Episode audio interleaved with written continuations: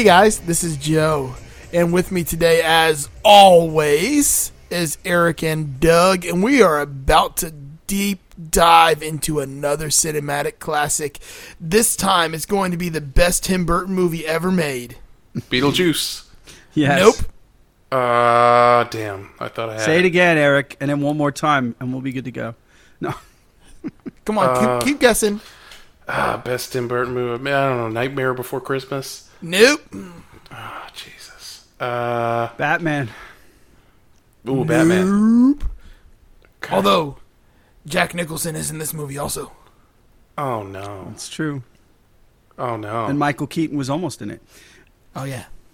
oh, you're not talking about what I think you're talking about. Do you know what I'm talking about? We're doing Mars Attacks. Mars, Mars Attacks. Mars Attack. Yes, we're doing Mars Attacks. Oh, Jesus Christ. Uh, The hits just we're not- keep on coming. at least we're not in big trouble anymore. no, we might actually be in big trouble. oh, This movie is goddamn bananas, sir. it is. I now I'll preface this by saying I saw this movie once when it came out. I think I was ten or eleven years old. Um, so I do have fuzzy memories of it, or I did have fuzzy memories of it. And uh, yeah, this was this was quite an experience, man. I I I, I don't even know. Ugh, I don't know where to begin. uh, Well, why don't we begin with what's going on in your life currently?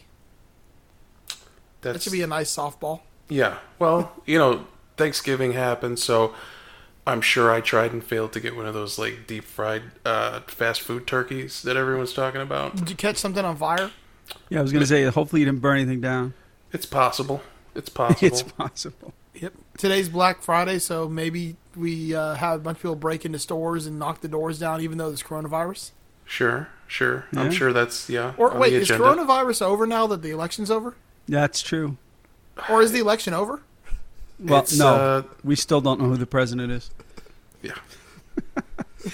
Oh, I hope I'm Nevada. wait, this movie takes place in Nevada partially, right? That's true. It does. God, this movie. Maybe that's why they can't get the votes because there's fucking aliens burning everybody down.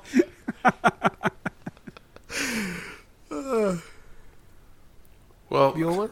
That that's about that's about it for me. What, what, what's new with you, Joe? Well, let me see here. I uh, ate a bunch of food for Thanksgiving, I'm assuming, and it was good. There were some turkeys involved and some stuffing. Turkey's more than one turkey. Oh yeah, yeah. You gotta have like both the smoked turkey, the fried turkey, the roasted turkey. Uh, you know, it's just one of those things. What am I, a peasant? I can't re- I can't relate to that, man. You know, gotta have stuffing. Stuffing's like probably the best side there is. Oh, absolutely. Do you guys agree. do the sandwich the next day with the white bread? Next day. Yeah, yeah, yeah. You mean like three hours after I just got done engorging myself Right. for serving? Yeah. Uh, I will say though, I'm ready for pumpkin to be over. I hate pumpkin flavored everything. Yeah, I am not at all a fan.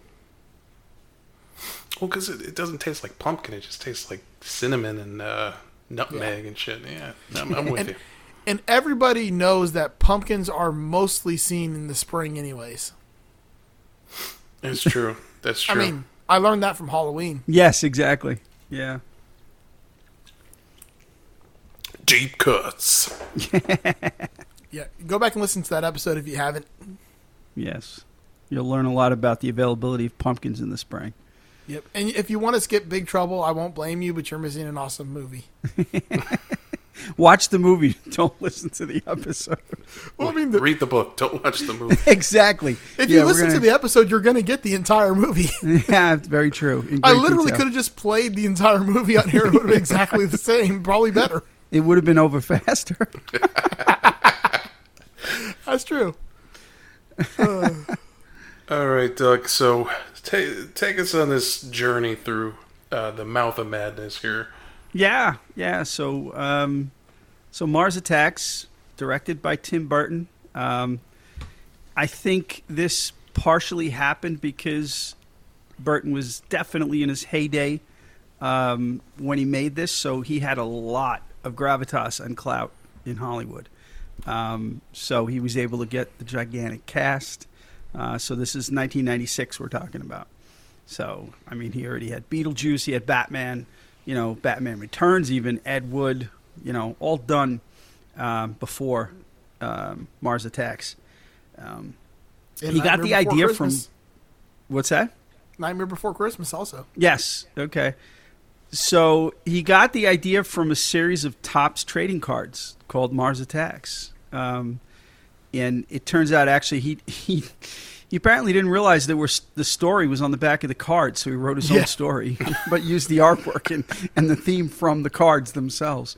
Um, so yeah, so you know it's a Tim Burton flick. You definitely see his influence in this very heavily. Um, you know the, the the cameos and you know people that he uses in other movies, things like that. So, um, you know, cool thing. It opens up uh, with the Warner Brothers logo, and uh, in this particular version of it, you know, a flying saucer pops out from behind uh, the clouds and sort of buzzes around the logo and then disappears in the clouds again. That was cool Yeah, as and- I like yeah, I like I like when they do stuff like that. You know, Now I Um, had these cards when I was a kid. Did So you was- really? Yeah.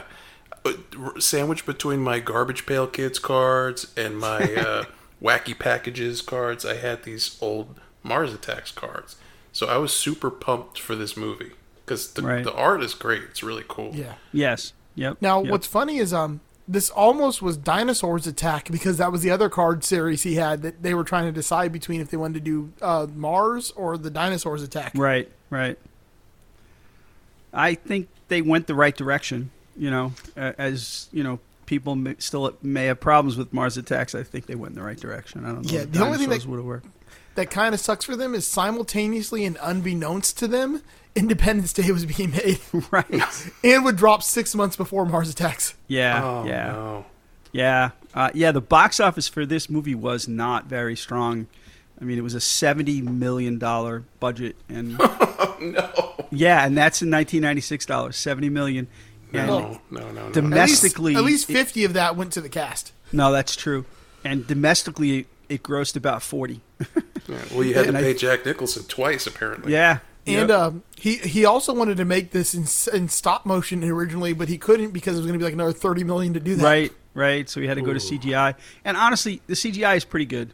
It really Yeah, is. I mean, it's especially for industrial, 1996. industrial light magic. So Yeah, you know. So um, I had no problems with the CGI in this movie at all. Um, the It's cool. reason um Yeah. they, they ended up going with Mars Attacks instead of dinosaurs is because he didn't want it to be too similar to Jurassic Park, which came out the year before.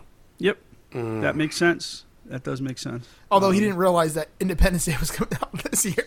Yeah, yeah. And and you know, think about the movie before we really dive in.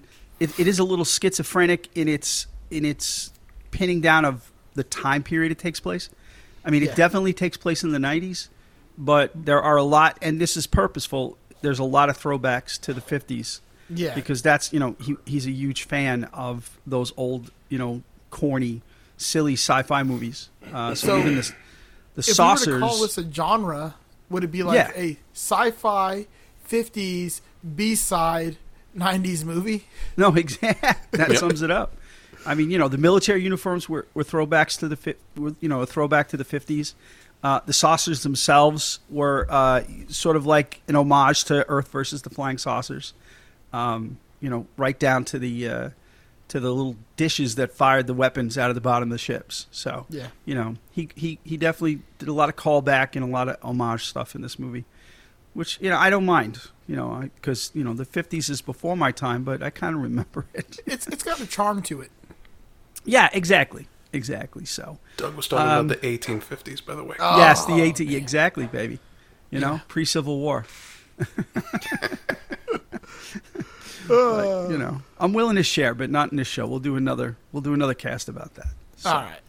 All right, so we get through the opening, you know, Warner Brothers uh, shot with, with the flying saucer, and you know, we we have what we call the prelude, you know, a, a quick scene.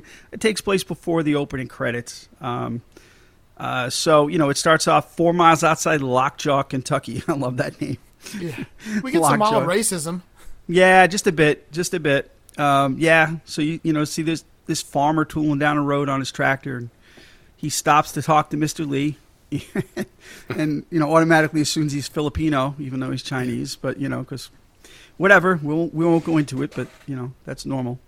Uh, you know, so he asked him, "What is this? You know, Filipino New Year?" and guys, Mr. Lee looks at him like, "What's wrong with you? Why, why are you asking me that question?" You know, yeah, because I, I could smell you cooking from the interstate. what is it, beef? And then uh, Mr. Lee notices the same smell, but he's no, it's not coming from me. And you see this glow, you know, over the road, over a hill at the end of the road. This red glow that gets brighter and brighter. And um, Mr. Lee's family comes running out of the house because they're, they notice the smell. They notice this weird sound, so they're they're a little frightened. They come out, and there is a herd of what we guess is some kind of animal on fire running down the road towards them. Well, they're cows. Yeah, exactly. Well, yeah. As they get closer, we see they Oh. are cattle, and uh, you know they run right by the group, and they're all looking in shock and horror at these, you know, this group of cattle that's on fire and moving down the road.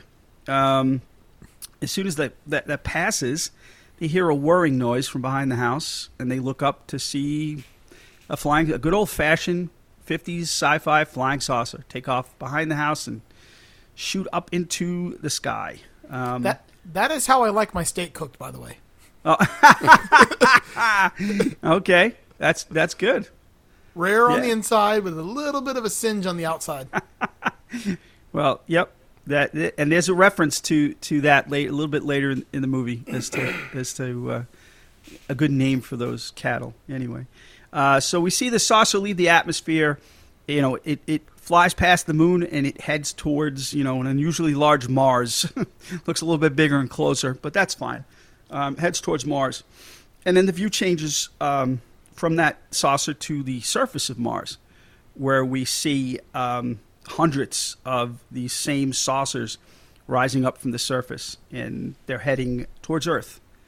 Um, the credits start at this time, and that cool 50 sci-fi uh, movie music starts playing. And That's the uh, score, Danny Elfman. Yep, Danny Elfman, Oingo Boingo. So I mean, he he works almost regularly, or worked at least almost regularly with uh, with Mr. Burton. So they teamed up again for this movie. Um, He he almost didn't though because he had creative differences during Nightmare Before Christmas, yes, and he exactly. skipped Ed Wood because of that.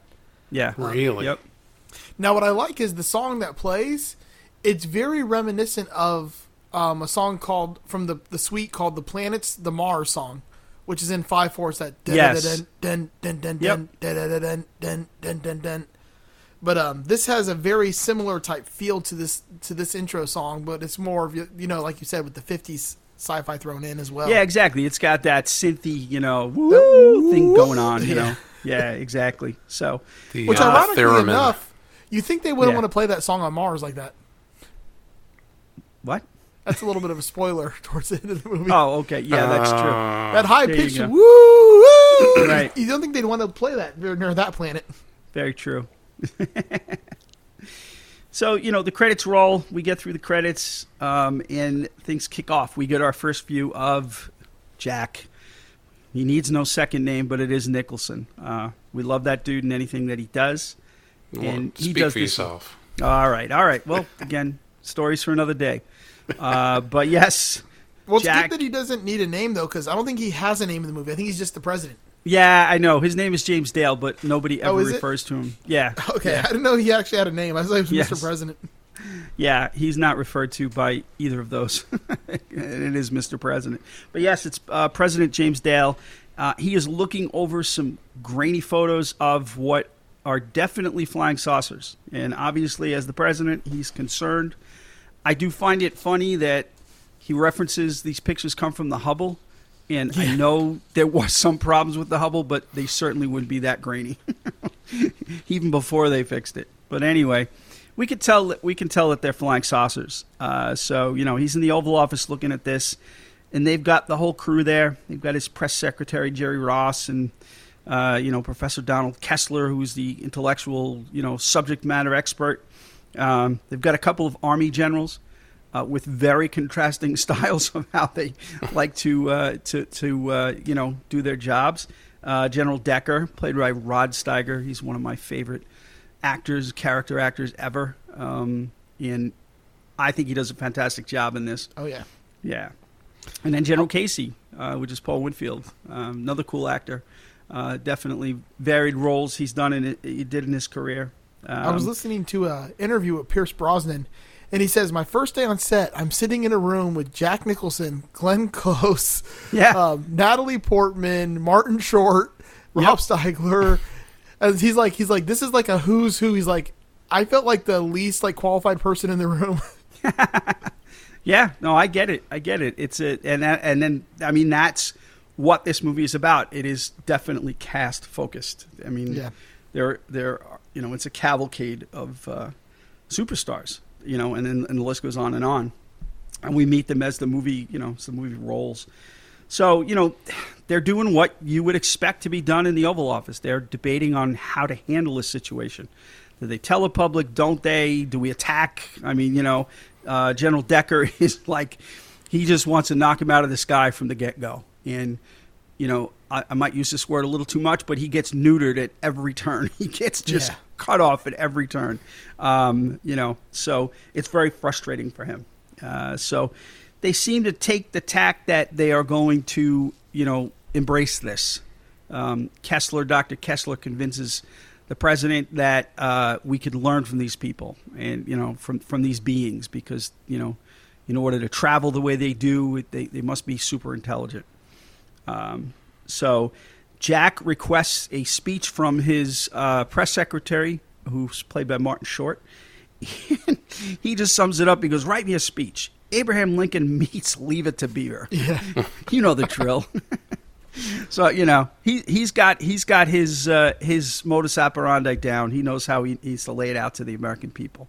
You know because this is timeless when it comes to politics. In the end, it's all about getting reelected. So um, the decisions that are made are not made for the good of the people. A lot of times, they're made just to get reelected. So obviously, in '96, that wasn't any different than today.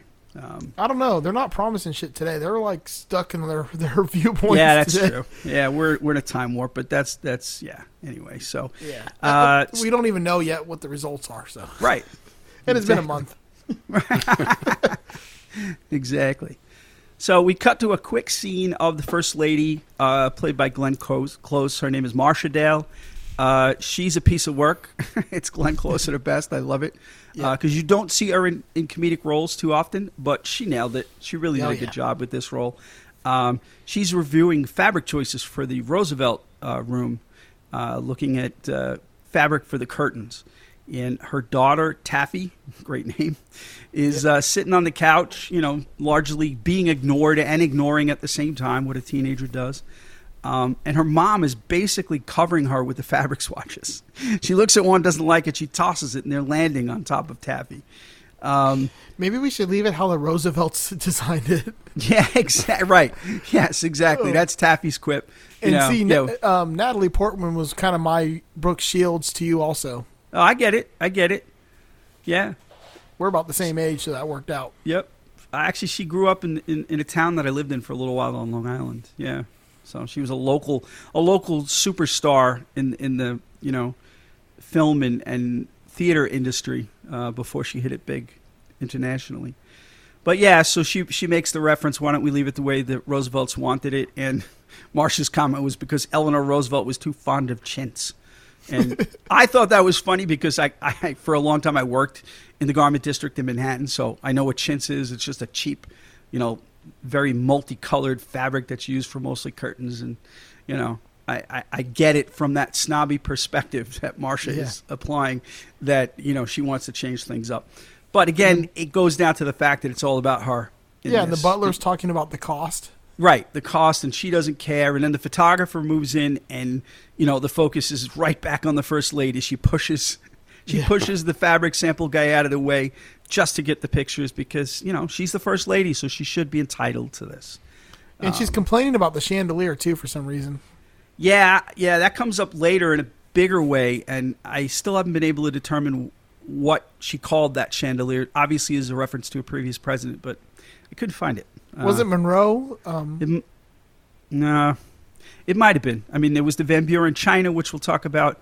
It could have been the Monroe chandelier. I don't know, but we'll you know we'll get to it. So, our next scene, we move to Las Vegas, Nevada. One of my favorite cities on earth, as a lot of you may know. um, and an exterior shot of the Luxor, the Luxor, which is actually one of my favorite hotels in Las Vegas. Maybe not to stay at, but definitely to hang out in, just because the atmosphere inside is so cool. Um, so we see the Luxor, and we get our first look at Byron Williams. He's a championship boxer who's sort of past his prime. So he's doing anything he can to make a buck. Um, he's dressed as a pharaoh, King Tut, whatever you want to call him. taking just to pictures do- with nuns. Yeah, right. Just to do photo ops. So yeah, he's got three. You know, he's got three nuns he's taking pictures of, and they're just fawning over him because they're big fans of his career. They watched him fight Sonny Liston in '69, and you know And- they're just happy to be there. We gotta he- mention he's played by the legendary Jim Brown. That's true. I should. You're right. Yes. Uh, yeah. It's Jim Brown, and yes, he is an absolute legend on and off the field. So it's it's uh, it's cool to see him. And you know, he's he he digs what he's doing in the sense that he's a he's a nice guy. So yeah, he'll take pictures with the nuns. He's getting paid to do it. You know. Yeah. Um, it's funny he gets a he gets a call from his from his ex wife Louise, who's in D.C. with the, with the boys, and um, you know they just page him on the casino floor, and he picks up the phone and talks to his wife. I doubt it works like that in real life, but that's fine. well, you this know, was back in the '90s too. yeah, it's true. You know, so he's getting side eyed from the pit boss because he's supposed to be out on the floor working, but you know it's his wife, so he, he, he they're divorced, but he still loves her, so he wants to talk to her. Um, this is funny because you know she's worried because the boys, which is pretty much what they're called the whole movie. They they have names, but they they don't really use them that much. The boys haven't been home in two days, and you know Byron says they're at that age. And I'm laughing at this because, you know, the first time you see, you don't know, you know, the boy's age. But having seen it, I know the boy's age. They're like 13 and 10. Yeah. And they're not home for two days. So, you know, that's a little messed up. right? Well, this is the inner city. No, I know. But, you know, yeah, I guess. I'm a sheltered suburban boy. So what do I know? See, I, I kind of grew up in the hood. I got a whole different feeling for this. Yeah, you grew up in the. okay, we'll we'll leave you with that memory, Joe. Let you wrap it, wrap yourself in it. Um, and so the older boy, um, that's actually Ray J, who uh, I guess there's two things I know him from: Moesha and the Kim Kardashian sex tape. So, you know, so he he grows up to have a little bit of fun in his life, I guess. Um, so yeah, so they are, uh, you know, they are concerned. The boys are out, but they'll turn up. We don't, we don't worry about that. Um, then we- jump back to uh, to Vegas, or no, we're still in Vegas, but the phone call was between DC and Vegas, so we're in Vegas now. Still in the casino, and we meet Barbara and Art Land. So that's Annette Bening and Jack Nicholson again. Um, Doug, do you understand how confused I was at this oh, I get it. movie? Yeah. Yes, yeah, Well, originally when this movie was pitched to Nicholson, um, Tim Burton asked him like who he'd want to play, and he said, "Let me just play everybody." he wanted to do like a whole Peter Yeah. Sellers thing. Oh Yep. my god. And Burton did want Michael Keaton for this. He wanted to reunite Keaton, and, and even though they reunite them, their characters don't meet in the movie, but he wanted to have them on set together. Uh, so Keaton being Art Land and uh, Nicholson being the president. Um, it might have worked. I mean, I think you know the whole dynamic of that Art Land character works because of Nicholson's age. Like Michael Keaton, I think would have been too young in '96 to play. He could have, in a normal situation, played Annette Bening's husband because they're actually close in age. Yeah. But it, the, the smarmy, you know, casino owner, you know, sort of, sort of like kind of on the outside mob guy. I just think Nicholson did it well. You know, Yeah, he had to be douchey, and Nicholson played the douche perfect. right? it. It, yes, and he had. I he had- think um, Randy Yeah. Quaid could have played a great role in that too. Yes, Oh, yeah. I, He would've I agree. I agree with that. Exactly. I think he could have pulled that off. Uh, but yeah, he had to be douchey. He had to, you know, he just Kinda and he had to have some season. He had to be See, seasoned. My pick know? would have been anyone other than Jack Nicholson because he's already in the fucking movie. no, no, I get it. It is confusing as hell. Um, his so Jack's accent is really bad. Oh. Yeah. He sound he sounds like he sounds like he he's got He first- sounds like me doing New York guy. Well, yes, and he's got a sinus infection. his nose is, I- and I don't know if that was on purpose or what, but he talked like his nose, like he had a deviated septum with a Texas accent. Like I, and I, I don't want to offend people from Texas. It's supposed to be I a do. Texas accent, Okay, but why it's not? not. you know, uh, but yeah, his nose is stuffed the whole time. You know, it's it's kind of weird. I have a note Um, here that says Nicholson doing a Texas accent is torture. Yeah, yeah. I have Pure Jack's torture. accent. Yep, I have. I have Jack's an- accent is a stuffy nosed Texan. you know, and yeah, Like, you gotta think of that time period though, because this is mid '90s. So who in the mid '90s would have played that character well? Honestly, uh. Danny DeVito could have been that character. Yeah. he could. Yes, he could have. He could have done that absolutely because he can do that. There's no question. But And like, what's more funny than a short, fucking like overcompensating guy that's trying to build this giant tower, and he's a little tiny short guy. exactly. But you know, we got Jack. We're stuck with Jack. Um, you know, we got to roll with it. So I mean, there's there's an interesting conversation between you know the husband and the wife just to establish their personalities. Uh, Barbara is definitely a you know crunchy granola, or at least she's she's masquerading as a crunchy granola hippy dippy girl. Um, you know, worried about the earth, worried about you know just things like that. Uh, she complains about him drinking in front of her, and his line is great. And again, I think it's great because I dig Jack so much, and he says it just like Jack. He's like, "You're an adult, just cope." he Yeah. takes a drink. Now that was originally going to be Susan Sarandon playing that character. Really? Okay. All right. I, I like. and I think Annette Bening did a good job with that. Susan Sarandon would have done a great job with that as well. Yeah, She could have I- I pulled think that There's off. no loss in, in the in the Yeah, yeah, exactly. change. Yeah, Annette Bening, I think, did a, a really nice job with the role. So, so I was cool with that. But yeah, Art, Art's in the casino to scope things out because he's building his own Galaxy Hotel, you know, on the Strip. So he's scoping out the place to see how things are done. Um, you know, it's a little weird if you're gonna build your own casino. You should already kind of know that stuff. But you know, whatever. He's just hanging out. He's being he's being and, the louse. and also not already have the building built up. Yeah, exactly. He's just being the louse that he is. Um, it's funny because Barbara, you know, talks about greed killing the planet and stuff, but when, when Art tells her to go play roulette, she takes those chips like a happy kid at Christmas Yep. and runs off to do her her, uh, her roulette stuff. So you know, it's it's kind of funny, but you know, I guess that was meant to be that way anyway.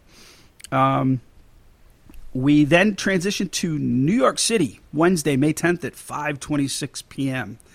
Um, love Every the opening. time- What's Every that? time I see this though, and and it's in any movie pre 9/11, and I see New York City with the twin towers, it's like a shock. Well, I was that's I was I have the note here. I mean, for me, it's a great shot of the skyline. It helps me, not that I'll ever forget, but it helps me remember the way it was. You know, um, yeah. So I, I really I appreciate that, and even knowing that obviously in '96 that was that wasn't even a thought in anybody's head, but I love that skyline shot because that is my favorite part of Manhattan, even today after. Uh, so yeah, I really dug that. I have that actually in bold on my on my uh, on my notes just to mention that shot. Um, so we go to a TV studio where Natalie Lake and Jason Stone work. So that's uh, Sarah Jessica Parker and um, Michael J. Fox. And this is younger, better looking Sarah J. Uh, Parker. I guess I'm being bad, but you know, um, No, Yeah. no, it's pretty accurate. she looked she looked good back in the day. Anyway, Eh. all right. Did I say she's no Brooke Shields? We'll leave it at that. Okay. Or Natalie Portman. or Natalie Portman, exactly. All right. Um, so yeah, so they work in this in this studio. Um, uh, they're hanging out, waiting for a show to start. It's her uh, today in fashion show. She's she's the hot ticket in fashion. Is, is, Natalie? So they're waiting for that to start, and uh, they get a call that says the president is going to interrupt the programming to uh, you know review some things with the with the the country. Um, the producer's like, "What? The real president? what? You know what? The actual president? Yes, the actual president. He's going to do that." Um, you can immediately tell that that Jason Stone, Michael J. Fox, is very self-absorbed. He's Yeah. looking at the monitor of an earlier, you know, uh, portion of the news day that that he was on and talking about how good his hair looks. You know, so he's he's definitely in, and you know he is wondering why the president wants to interrupt the show.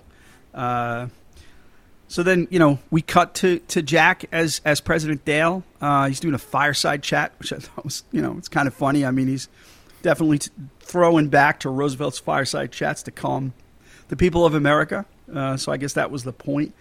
Um, everybody on the executive team is behind the camera watching him do this. And, you know, he talks about extraordinary events in his life and how this is up there or beats all of them, uh, and reveals the existence of extraterrestrial life. Um, so, you know, you don't get too many, you don't get any reaction shots to that, but you assume the American people are losing their minds a little bit because I'm sure that would happen today or any at any point in time if that was revealed. I don't know. Today we're pretty well broken in with ancient aliens. Yeah, They've kind of set us up for Yeah. this. Like We you know, we know this is kind of what's happening. it's just going to roll off. Yeah, they're already among us, so it's okay. Yeah, George Um, Tsoukalos kind of took the heat off. exactly. Uh, so we are now in Perkinsville, Kansas, May 10th, 4:28 p.m. So they're actually keeping a pretty cool time frame accurately because it is well, I don't know, is Kansas an hour or 2 hours behind us? So it doesn't matter anyway. Uh, so it's 4:28 p.m. in Perkinsville, Kansas. Uh, we meet our uh, our protagonist or one of our protagonists in this large cast. It's a kid named Richie Norris, and he is watching the president from his uh, wor- you know place of work, which is Bob's Donut World. um, it, it seems like the town of Perkinsville has some trailers and a large field where the bus picks you up and they bury you, and then there's the Donut World, Yeah. and they're all right next to each other. So you know he's just Which I was Was so envious of him. Like when he's just laying on the counter at work, I'm like, oh, that looks Yeah, so right? much fun. Exactly. And you know, he doesn't have a care in the world. You can see these he's got zero motivation to do anything else in his life. I mean, he's a teenager. So Yeah. he's just, you know, he's just yeah, the president's talking about extraterrestrials. It doesn't matter if he was talking about that or he was talking about people from under the sea, you know? Richie's just watching the TV. He thinks it's pretty cool. Um, so yeah, That's so because it's 428. You know, what you did at 420. Yeah, ex- very true. Good point. Good point. Uh, so we are now back in uh, Vegas, and everybody in the casino, with the exception of one person, is watching the TV, listening to the president. Um, that one person is Danny DeVito at his awful best. AKA Um, Rude Gambler. Rude Gambler. That's his name in the credits. He gets. He doesn't even get a real name. Rude Gambler. Um, he is hell bent on rolling those dice. So, you know, he he's he's he's swinging that arm back. He's rolling those dice. He's yelling. And when he, you know he, he rolls out the dice, and he finally realizes no one's paying attention, and it doesn't matter to him what they're looking at. It just matters to him they're not looking at him.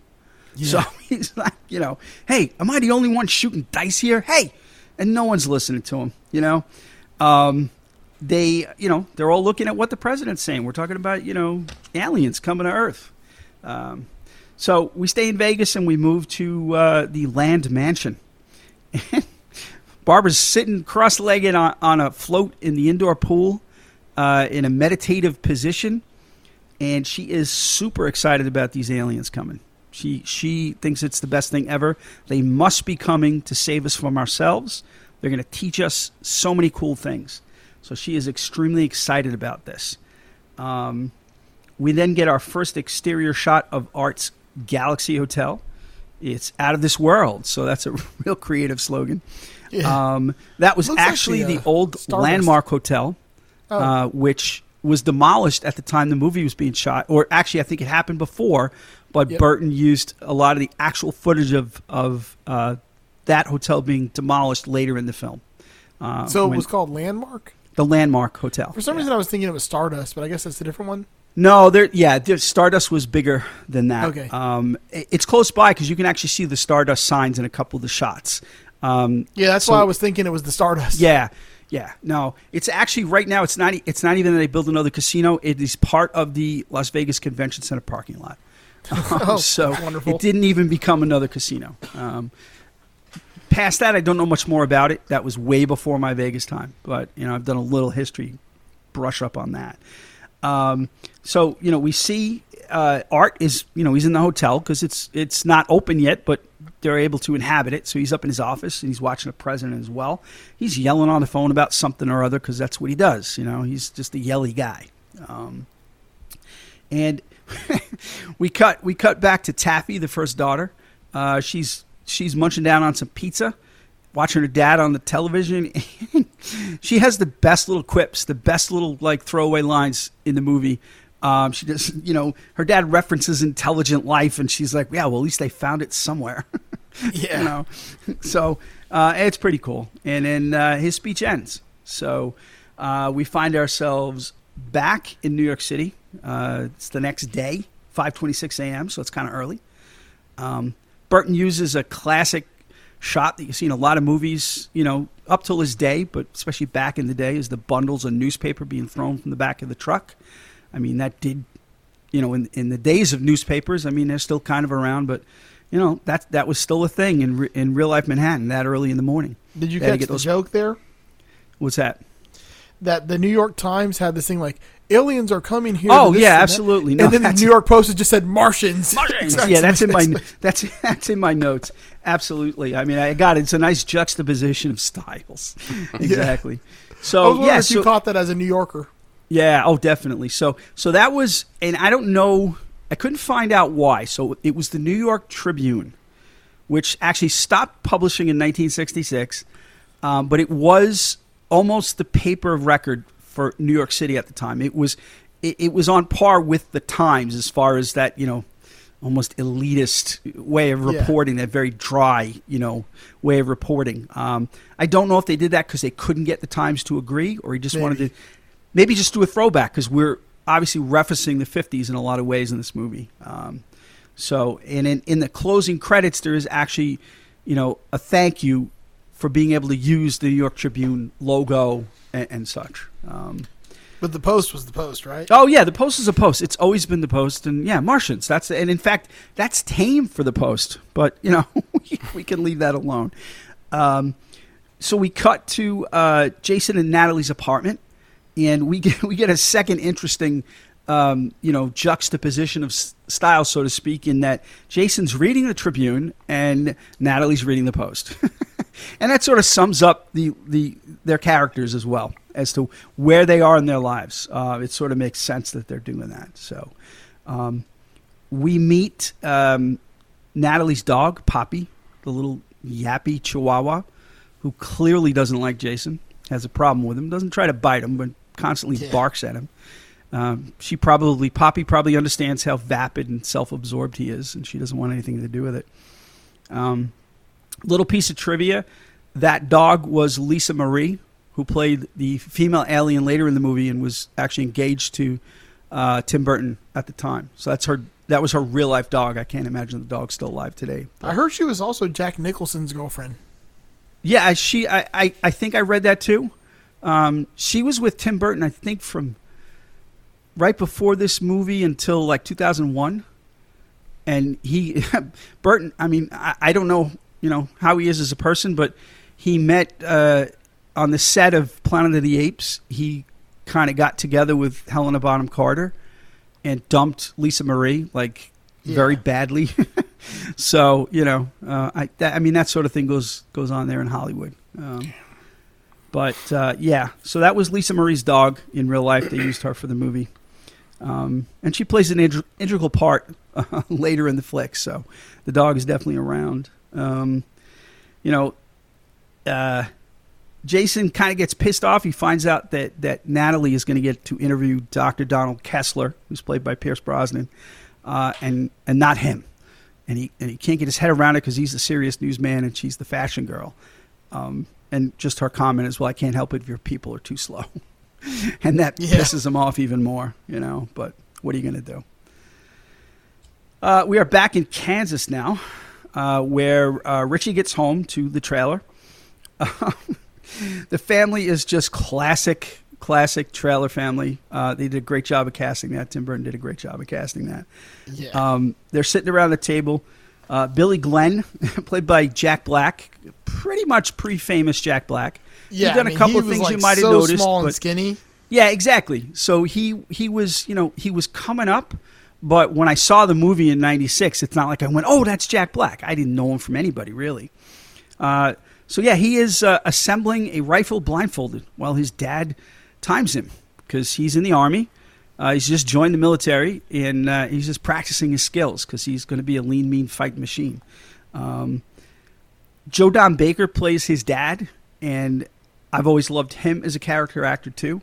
He Yeah. actually played uh, Buford Pusser in the original Walking Tall. So you had that rock version, which was, eh. Um, I, I like right. the rock version with Johnny Knoxville.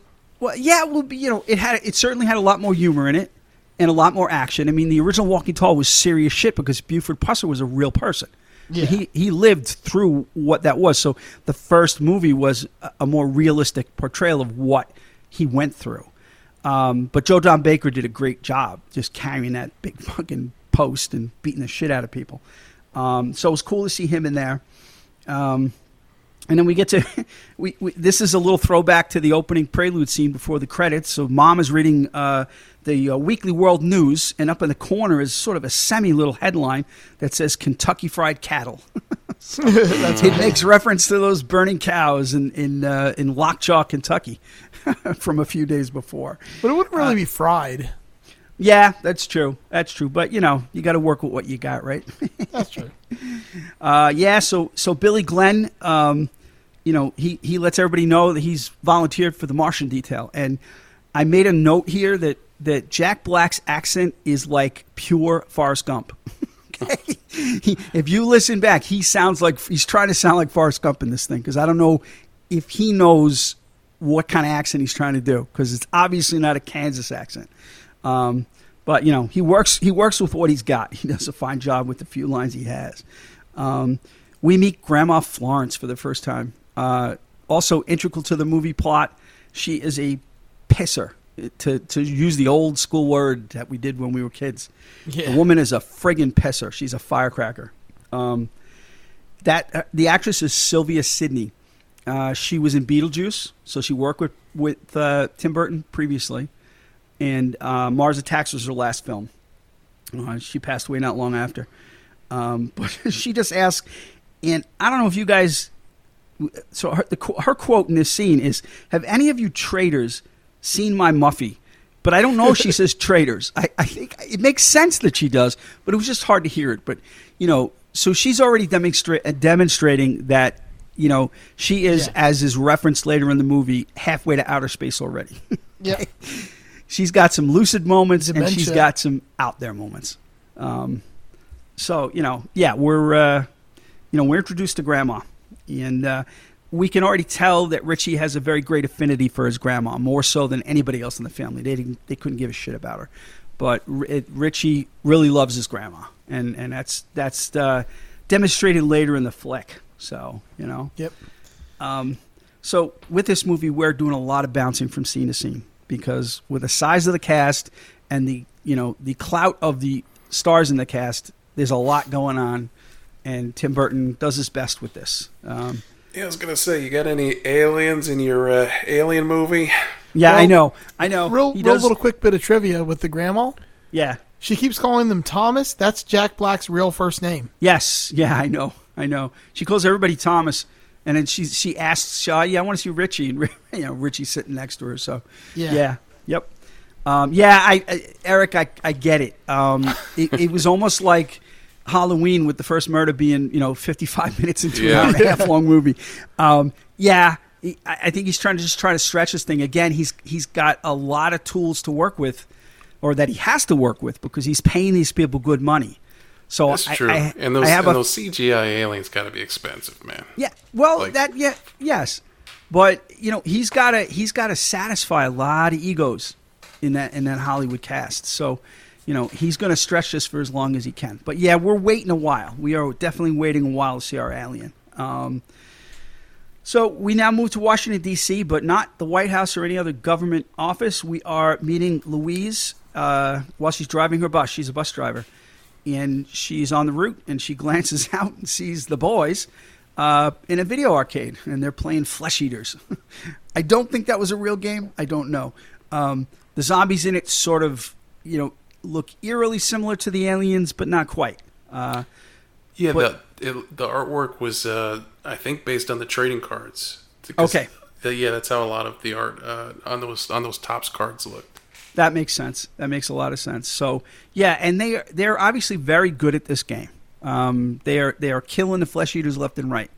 Um, Mama Louise stops that bus on a dime, and she just apologizes to her to her passenger, saying she needs just a minute, and she gets into the arcade and does her best, Mama, and wrangles those boys up. the younger one doesn't want to come near her, and she goes, "I'm not going to hurt you. I'm not going to hurt you," and he falls for it and comes in. so she's got them both by the scruff, and she brings him back to the bus, uh, throws him in the back, and the passengers give her a uh, big round of applause uh, because she did the right thing, getting her boys back home.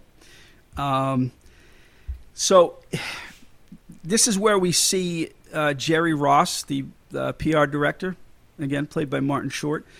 Uh, he is a sleazebag. This guy, he's yeah. a, a 90, 1996 player at at his worst, not even best. He's just gross. Um, you know, he's tooling around his, his government issued limo, just picking up hookers.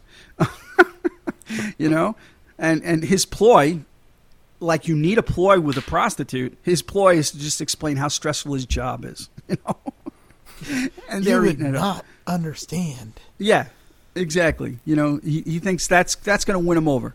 Um, so luckily, we you know Burton keeps it light, doesn't go any further with that. You know, we just see him as the smarmy guy that he is, and then you know we move on. But he is a sleazebag.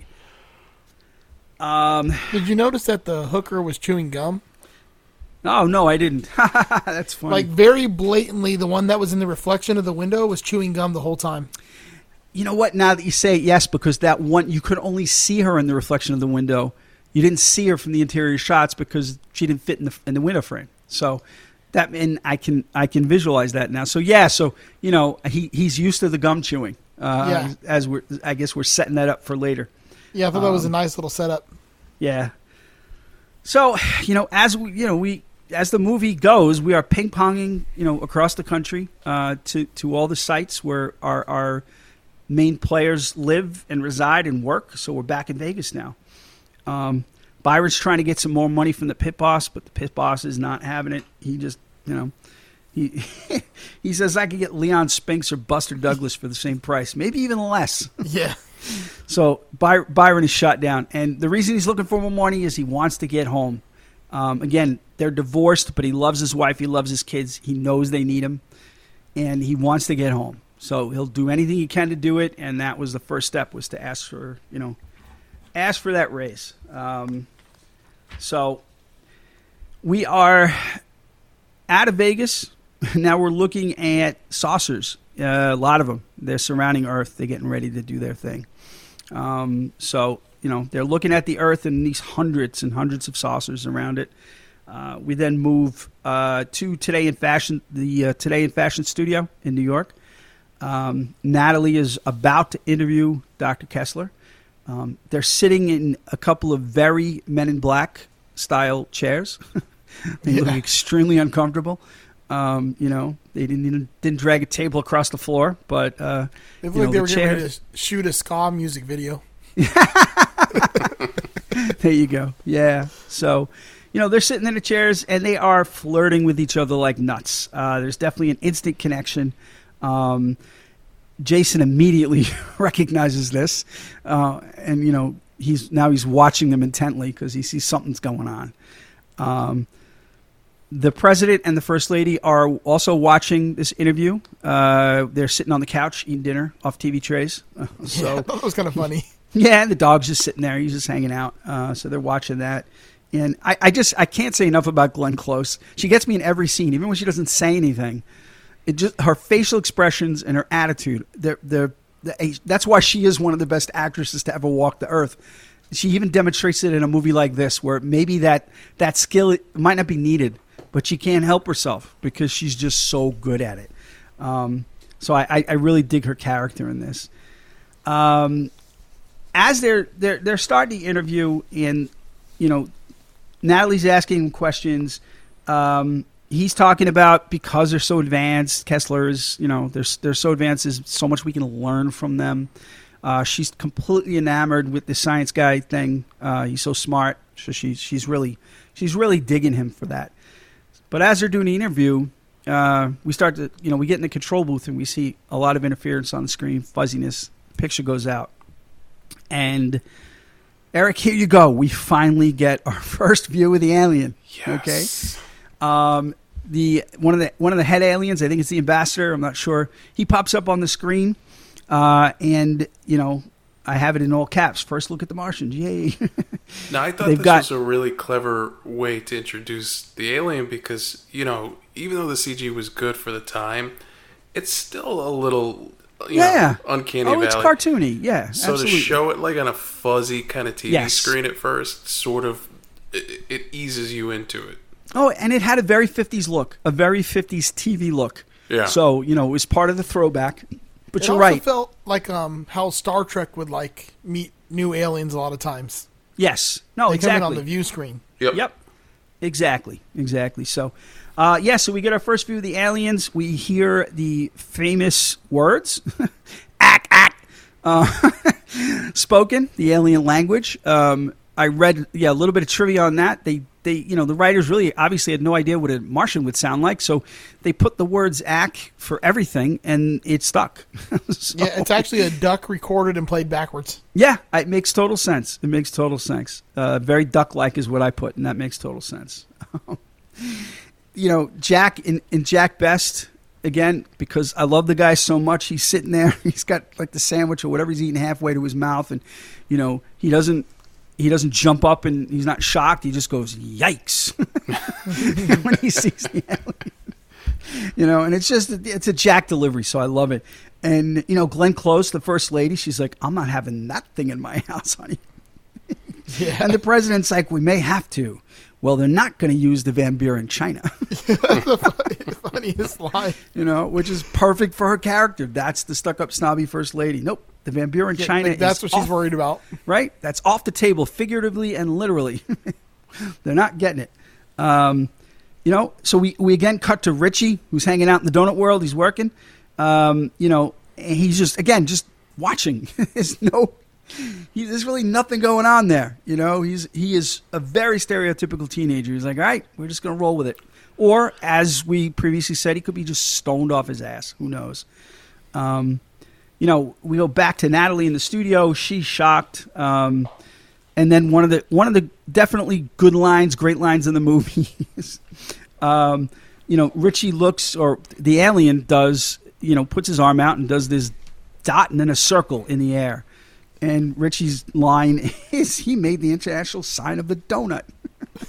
Which I didn't know it was a thing. Yeah, exactly. And he's not wrong. That's what it looked like, you know. Um, we learn later exactly what it is, but, uh, you know, that's what he did. And that was Richie's line. It was definitely one of the good ones. Um, so we are, again, bouncing around. We're back in the White House. Uh, there's an internal briefing, and all the key players are there. Uh, same group as, you know, when we first started and first saw the, uh, the photos of the saucers.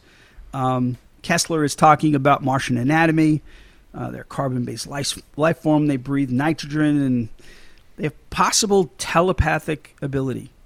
And correct me, guys, but it never happens. I I don't even know why it was brought up because it really there's maybe I do have a note. There's one scene later in the movie where it may be used, but it's certainly not directly referenced. You know. Well, I like the fact that they know what the inside of the anatomy of the thing looks like, even though they've never seen one Yeah. other than in a video.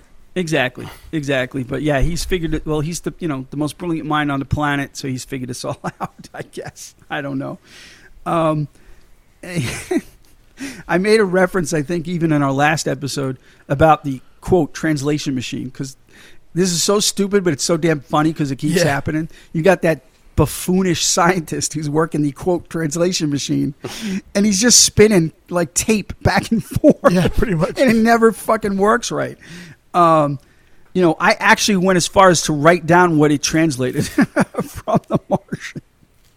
And it says, all green of skin, 800 centuries ago, their bodily fluids include the birth of half breeds. Whatever.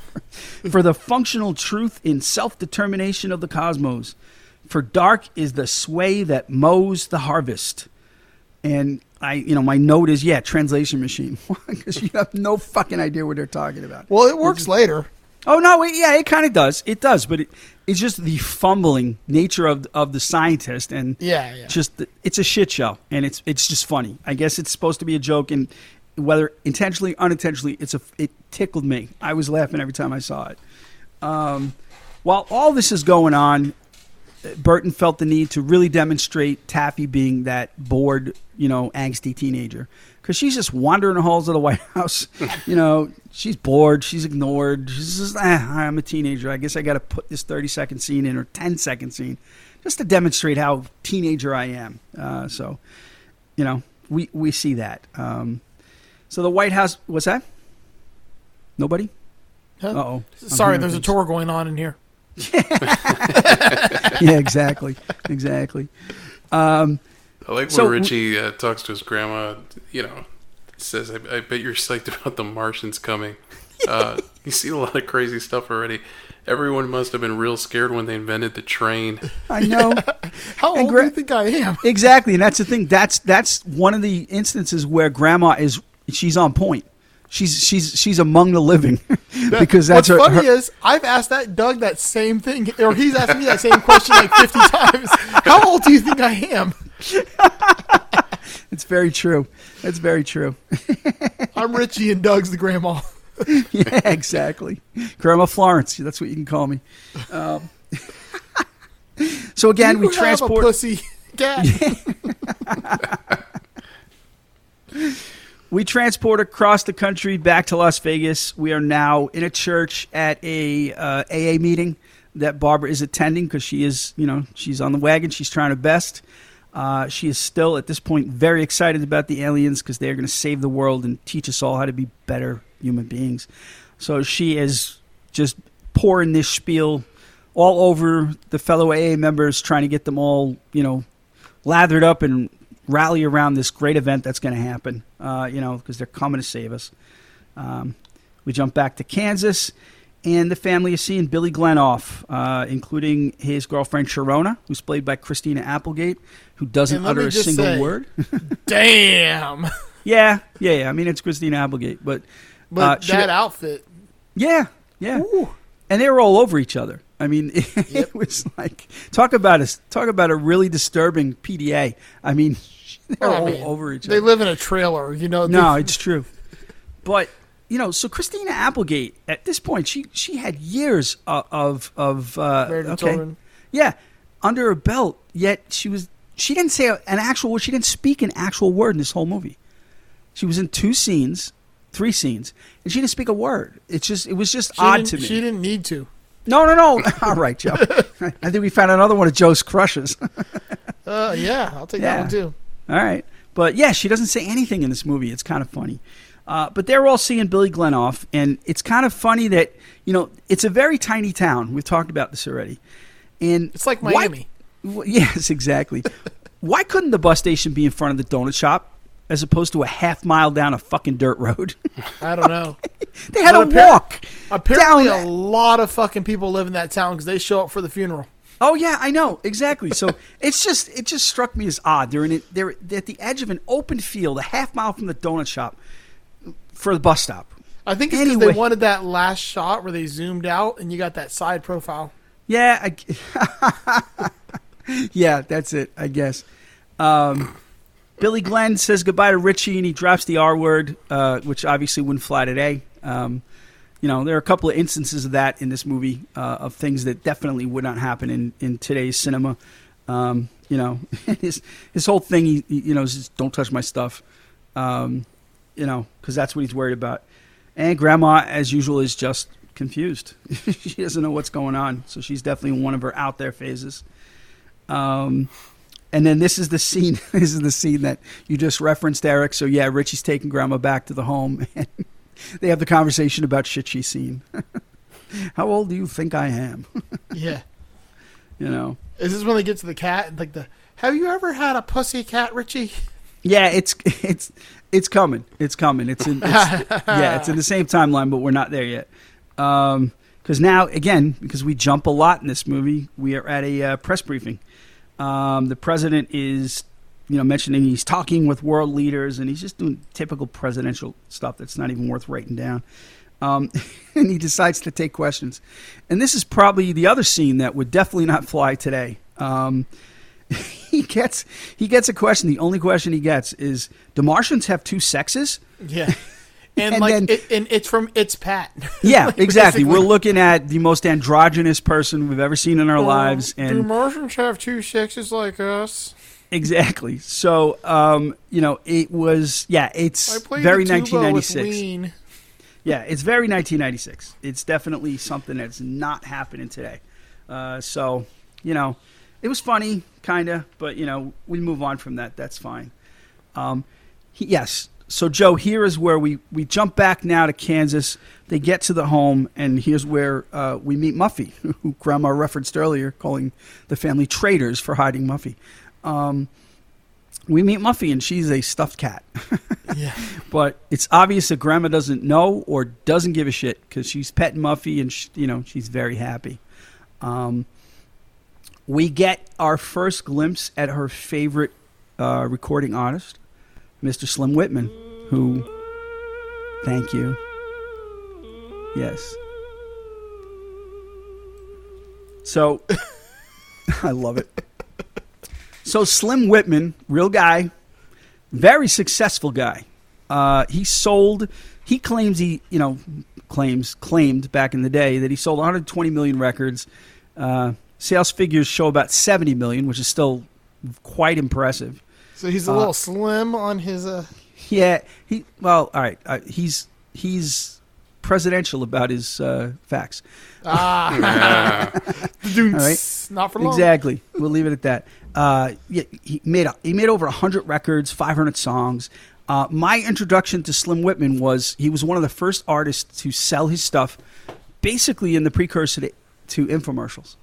You know, they were still regular commercials. They were maybe thirty seconds or a minute long, but he sold his records on TV with these commercials, and he made a mint doing it.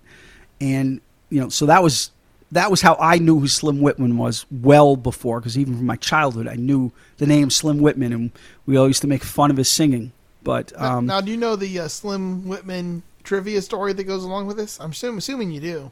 uh, I should, but maybe not. So fill me in. Okay. so on a radio broadcast soon after the film was released on video, Howard Stern said he had finally watched it and was amazed to note similarities to his own earlier work. He stated that during the first week he was on air at WNBC in 1982, he and co-worker Fred Norris had created and aired a segment entitled Slim Whitman versus the Midget Aliens from Mars Oh which man! Stern proceeded to rebroadcast as proof. The bit depicted Whitman singing as a weapon against invading aliens, which rendered the planet a wasteland. Holy shit! It's the same. I want credit, said Stern. It's a weird coincidence, and it freaked me out. Years later, Stern had Tim Burton on his show as a guest, and he told Burton that he had created a bit, Slim Whitman versus the midget aliens from Mars in the early 1980s, to which Burton instantly responded, Wow, you should have sued me. Oh, that's great. Yep. Yeah. Oh, that's fantastic. No, I did not know that. Um, yeah, I so figured Burton being a Howard admitted it. Stern guy, you might have known that one. Yeah, I know. You're right. I should have. You know, and I, it's possible I've heard that story in the past, but it's been so long. But uh, yeah, and, and obviously Burton basically admitted it. yeah, Burton's like, damn, you should have sued me. yeah, exactly. So that's interesting. But yeah, so Slim Whitman, you know, again, I, I, I knew him from my childhood, so it, it definitely made the joke more funny for me uh, at the time when I first saw it, and it's still funny because you know, His- yeah, the dude marketed himself. So um, For some reason, I always thought this movie had a theremin, but I guess it's just his voice sounds like a theremin. Oh yeah, no, no, no, that's him. That that was him, and that's why we used to laugh our asses off as kids when you saw those commercials because you know you couldn't we couldn't get our heads around the fact that he was that popular. You know, Yeah. um, but yeah, the guy sold you know seventy million records. That's not a bad a bad gig, bad life for a uh, musician. So. Uh, so getting back to things, we are bouncing again. We're back in Vegas, and we see Byron. He's running up uh, Las Vegas Boulevard, uh, north north end of the strip. He's up by where the Stratosphere is, because in the background when he's running, you can see the Sahara, which changed hands, became the SLS, and is now the Sahara again. um, that's way on the north end of the strip. And a real cool piece of personal trivia. Um, behind him on the on, on the strip there is something called the Ram's Head Lounge. All right, that became the Little White Chapel where my wife and I renewed our vows in 2016 during our first trip to Vegas. Um, So it was interesting to see because the storefront looks exactly the same, but you know, in '96 it was a lounge and it became the Little White Chapel. So that was pretty cool to see. I did a lot of research to confirm that, and I, I'm pretty sure it's it's accurate because there's definitely no uh, Rams Head Lounge anymore in that part of uh, Vegas. Uh, so yeah, so that was a little throwback for me. It was cool to see. Um, so as he's running, a limo pulls up, and it's uh, Mr. Art Land, uh, you know, the upstanding citizen of Vegas. Um, he knows Byron just because Byron's a boxer, and he's probably made bet money on him. I think he even references that. Um, he says But he has a seems like Byron know, Byron knows him also. Yeah, I think well, you know, a guy like Art in, in Vegas is probably known by a lot of people. You know, because again, he's on that that sort of mob periphery in a really kind of cartoonish way, and you know, he's obviously got influence because he's building a casino on the strip. I mean, you don't just do that, you know. Yeah. So yeah, it's he- he's he probably knows him from that, and you know, I mean, I earlier we if, saw. um, if his What? limo had leather. Corinthian. Yeah, Corinthian. I know he references that later. Corinthian, if you can get it. um, so he offers Byron some some money to basically be an enforcer for him, and I, the scene, you know, they could have done without the scene, but I understand why Burton had it. As much as you know, character development in a fucking farce like this is not terribly important. Um, they just want to show that Byron is a changed man. You know, he references the demons from his past. He used to do that. He admitted that he used to do it and it was easy for him. But he's changed his ways and he basically cast out those demons and he didn't want to let them back in uh, because he loves his wife. He wants to get back with them and that's the only way it's going to happen. So I understand the need for the scene, but again, in a movie like this, ah, take it or leave it. But it happens. It's all right. Um, so again, we got another shot of the saucers surrounding Earth, um, and we find out that they, based on trajectories, I guess, are landing in the Nevada desert. So now shit's getting real. Um, we're about to have them touch down on Earth. Uh, the whole gang convenes in the White House to talk about what they want to do. Uh, yet again, Decker gets neutered. He wants to nuke them out of the fucking sky, and nobody's having it. Um, Casey plays him like a fiddle. General Casey plays him like a fiddle, and right into his hands. So you know, uh, the president always defaults to Casey because Casey's a very typical yes man. He's a Colin Um, Powell type. Yeah, nah, no, I love. Don't don't you fucking hate on Colin Powell, dude. All right, we'll talk about that offline. I wasn't um, hating. No, I understand, but um, yeah. So Ca Casey is, you know, and he gives a little explanation as to his uh, his career advancement philosophy. Uh, not too long from now, so we'll go into that. Um, you know, this is why I love Rod Steiger so much. His pent up fury, we just got to bite his tongue, and you know. a lot of it is done with his back to the camera, but it's still so expressive. Where he's like, you could see him raging, and then his Yeah. shoulders just slump. He's like, "Fuck, like my nuts see are gone like again." him and R. Lee Ermey have an argument. Oh yeah, exactly, exactly. They they yes, the world might end because that's like a cosmic fucking you know pot stir if you if you want to call it that. But yeah, so I mean, Rod Steiger is the shit. The guy's been you know God, we could talk about his career forever. Um, so Decker rants about. So this is another kind of stupid scene, but I, I guess they're still trying to demonstrate that Taffy's an angsty teenager. Decker goes outside the, the Oval Office there, and he starts ranting about peacemongers. And Taffy opens her bedroom door, which I don't know why is right next to the fucking Situation Room. Yeah, tells him to shut up. She's like, "Could you guys be quiet? I'm sleeping." You know, it's like, "Oh, come on, really? Was that necessary? It's ten seconds, but this shit adds up. we could have gotten out of the theater a little quicker if you didn't add that fucking scene." Yeah, they got to You get her on the screen some more. I, I guess again, right? He's working. With, you know, he's doing what he has to to work. Um, so now we are in the Nevada desert. Um, here's where we Casey, General Casey, takes a call in the jeep from his wife, and it's it's funny because he's on a big ass military phone, but it rings like a cell phone. Yeah, it's like that shit's not happening. All right. So he picks up the phone and, you know, he's talking to his wife. His wife, you could tell, is so proud of him. You can't hear what she's saying, but she's obviously proud of him because he's basically that he's to, he's greeting the aliens. He's the first human to, to greet an alien. And he just says, Didn't I tell you that if I stayed in place and never spoke up, good things would happen? so, you know, I guess it worked for him, right? Look where he is. So it's all good. Um, we cut to the crowds. You see the, the, the lines of cars and the, and the people walking. And so the gathering site is in Pahrump. It's an actual town in Nevada. And Burton did this because I, do you guys know who Art Bell is? Yeah, that's what I was going to bring this up too. So yeah. Okay. So Art Bell, he's been on on the radio for fucking ever. I don't. I mean, he might be gone now. I think he is, but he is like one of the first cons- like conspiracy theorists to have a large format audience. He has interviewed people who claim to be, you know, butt probed and abducted and, you know, by aliens and fucking tree monsters and everything. He lives in Pahrump, or he lived in Pahrump. So this was Tim Burton's nod to him and the eccentricity that he brought to, you know, the whole alien movement. Um, so I thought that was a cool thing. It was a nice little nod, nod to him.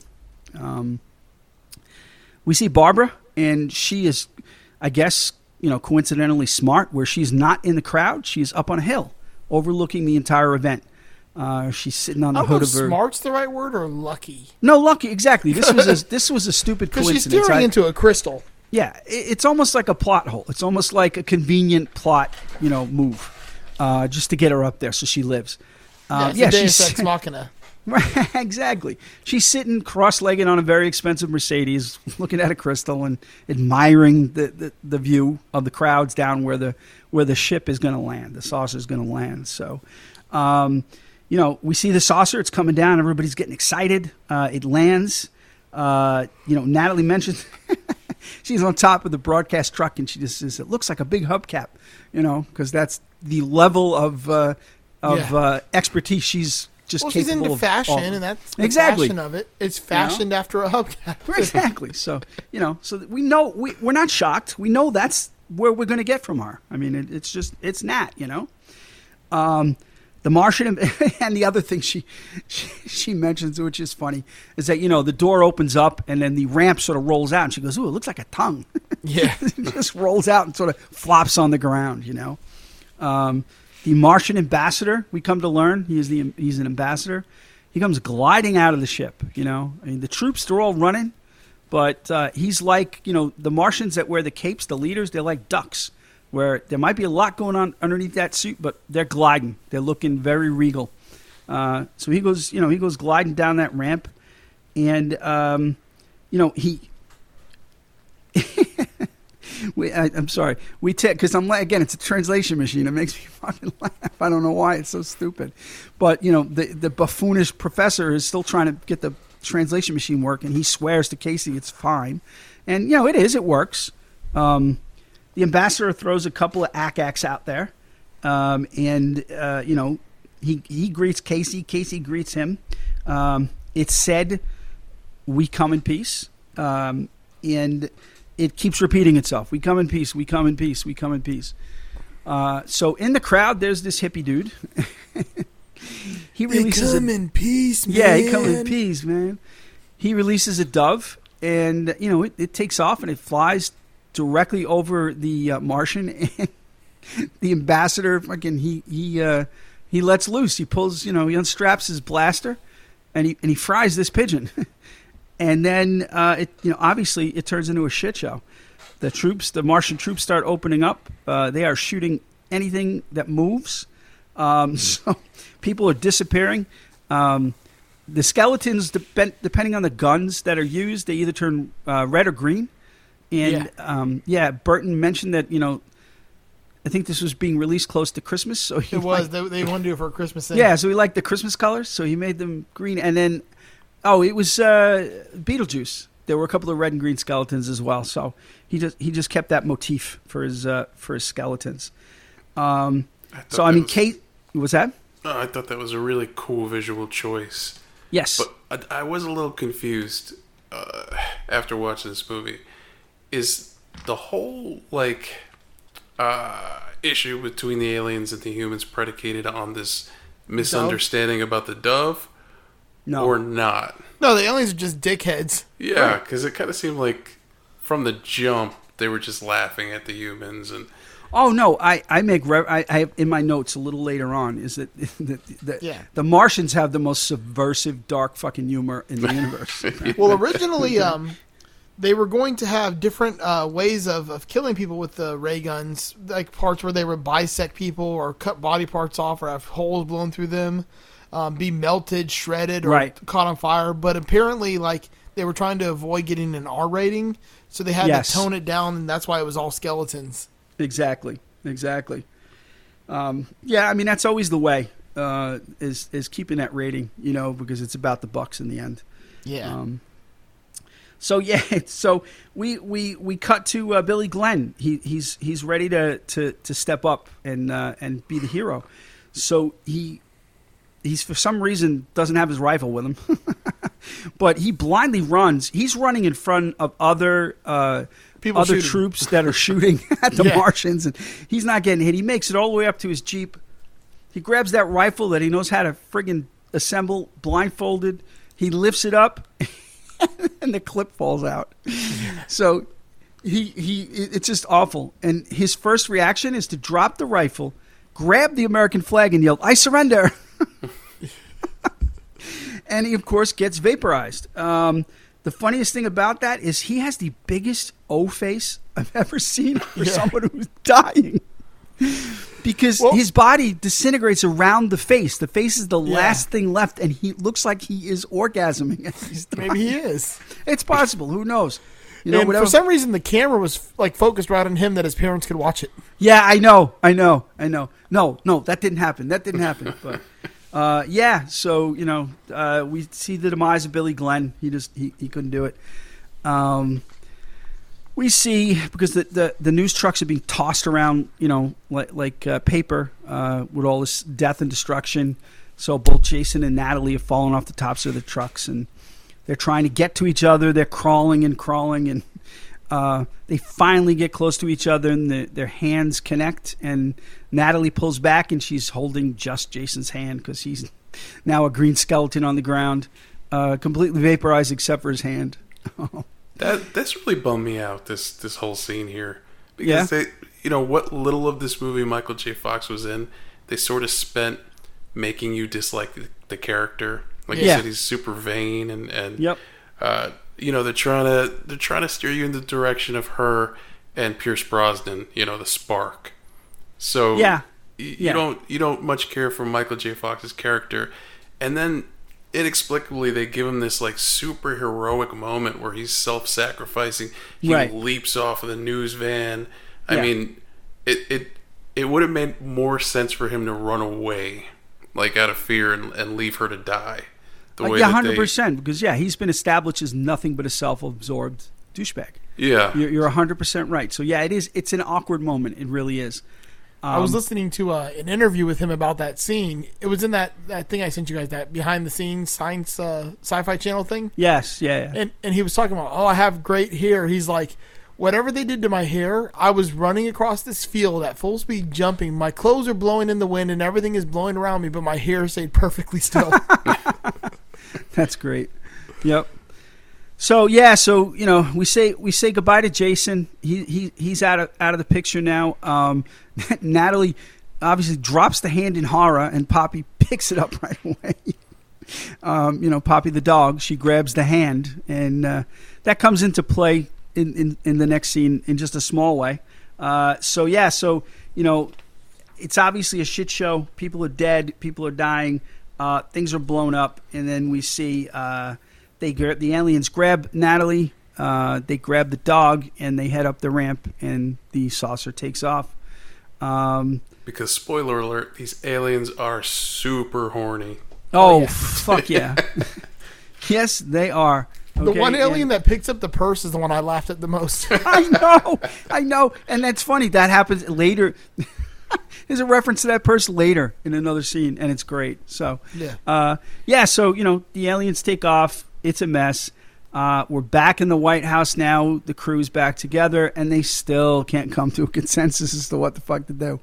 Um, you know, you've got a contingent swearing that this is just a misunderstanding, including the, the first daughter who mentions maybe they just don't like doves. Yeah. You know? and you know, so yeah, of course, you, Decker. We know where Decker stands. All right, he wants to blow shit up, um, and and they're not having it. They're just not having it. Um, the president is still looking at this as a reelection opportunity. He needs to save the votes. They got to spin this and save the votes. So you know, they're arguing back and forth. Another funny part of that is, you know, again, you got Decker's rant wanting to blow him up. They go through people saying, you know, hey, we should have a town hall, ask the public, and and things like that. And and the president asks his wife, "What should we do, Marsha? We should kick the crap out of him." And just Decker, he just he just looks at her and he just points and he's like, "See?" but again, chopped off at the knees. He's it's not happening. They're not going for it. Um, you know, because because President Dale he just says, well, he did say they come in peace. so here we are, just prolonging the inevitable again, because um, it ain't going to work, you know? Um, so Kessler and the president are trying to contact the aliens. They want to extend the olive branch again uh, and, and see what they can do. So. this is such a funny scene because it lends that you know it lends the that reference you made to them being just horny little fuckers. Um, we cut inside the saucer, and all of the non-lead Martians are just in their underwear. They're all in basically bikini briefs, doing their work. They're all very comfortable in the briefs, so they are running around doing different things. Uh, we pan across a table where one of the aliens is trying to revive the pigeon or the the dove Yeah. that the ambassador fried. That's not working. Then the next little part of the table is Jason's hand. They've got that walking around. Maybe a nod to, to, to the Addams Family. I, I who knows. I wonder Um, if that's the hand they use later in the movie. It could yes, it could be. It could be. Um, and then the third station is referencing that purse that the alien picks up. They have uh, Natalie's lipstick, and they rotate it so the lipstick pops out, and for some reason it scares the shit out of both aliens that are looking at it. but it's just funny. Their reaction is kind of funny. Um, so the message that the president uh, delivered comes in on an alien style ticker tape. Um, again, just a 50s nod, I guess. Um, that alien brings that message over to the ambassador, who uh, reads it and sort of laughs a little bit. And then we see the leader, the supreme leader of the Martians. He sort of drops down from this chair that's up in the ceiling, and he's he's perusing a uh, a Playboy. Um, Yeah. So you know he's just digging the pictures in the Playboy, and it is the funny thing is it's a '50s style Playboy. It is not a Playboy from the '90s. Um, you know she is still clothed, and I that probably had something to do with the movie rating as well. But uh, they read the note, and of course it's very funny to them. Um, you know they they sort of Martian cackle at it with their akax. Um, so we move uh, then back to Vegas. We're in Art's mansion again. Um, this is where he's setting up limos for the Martians. he's talking about one leather seats, Corinthian if you can get it.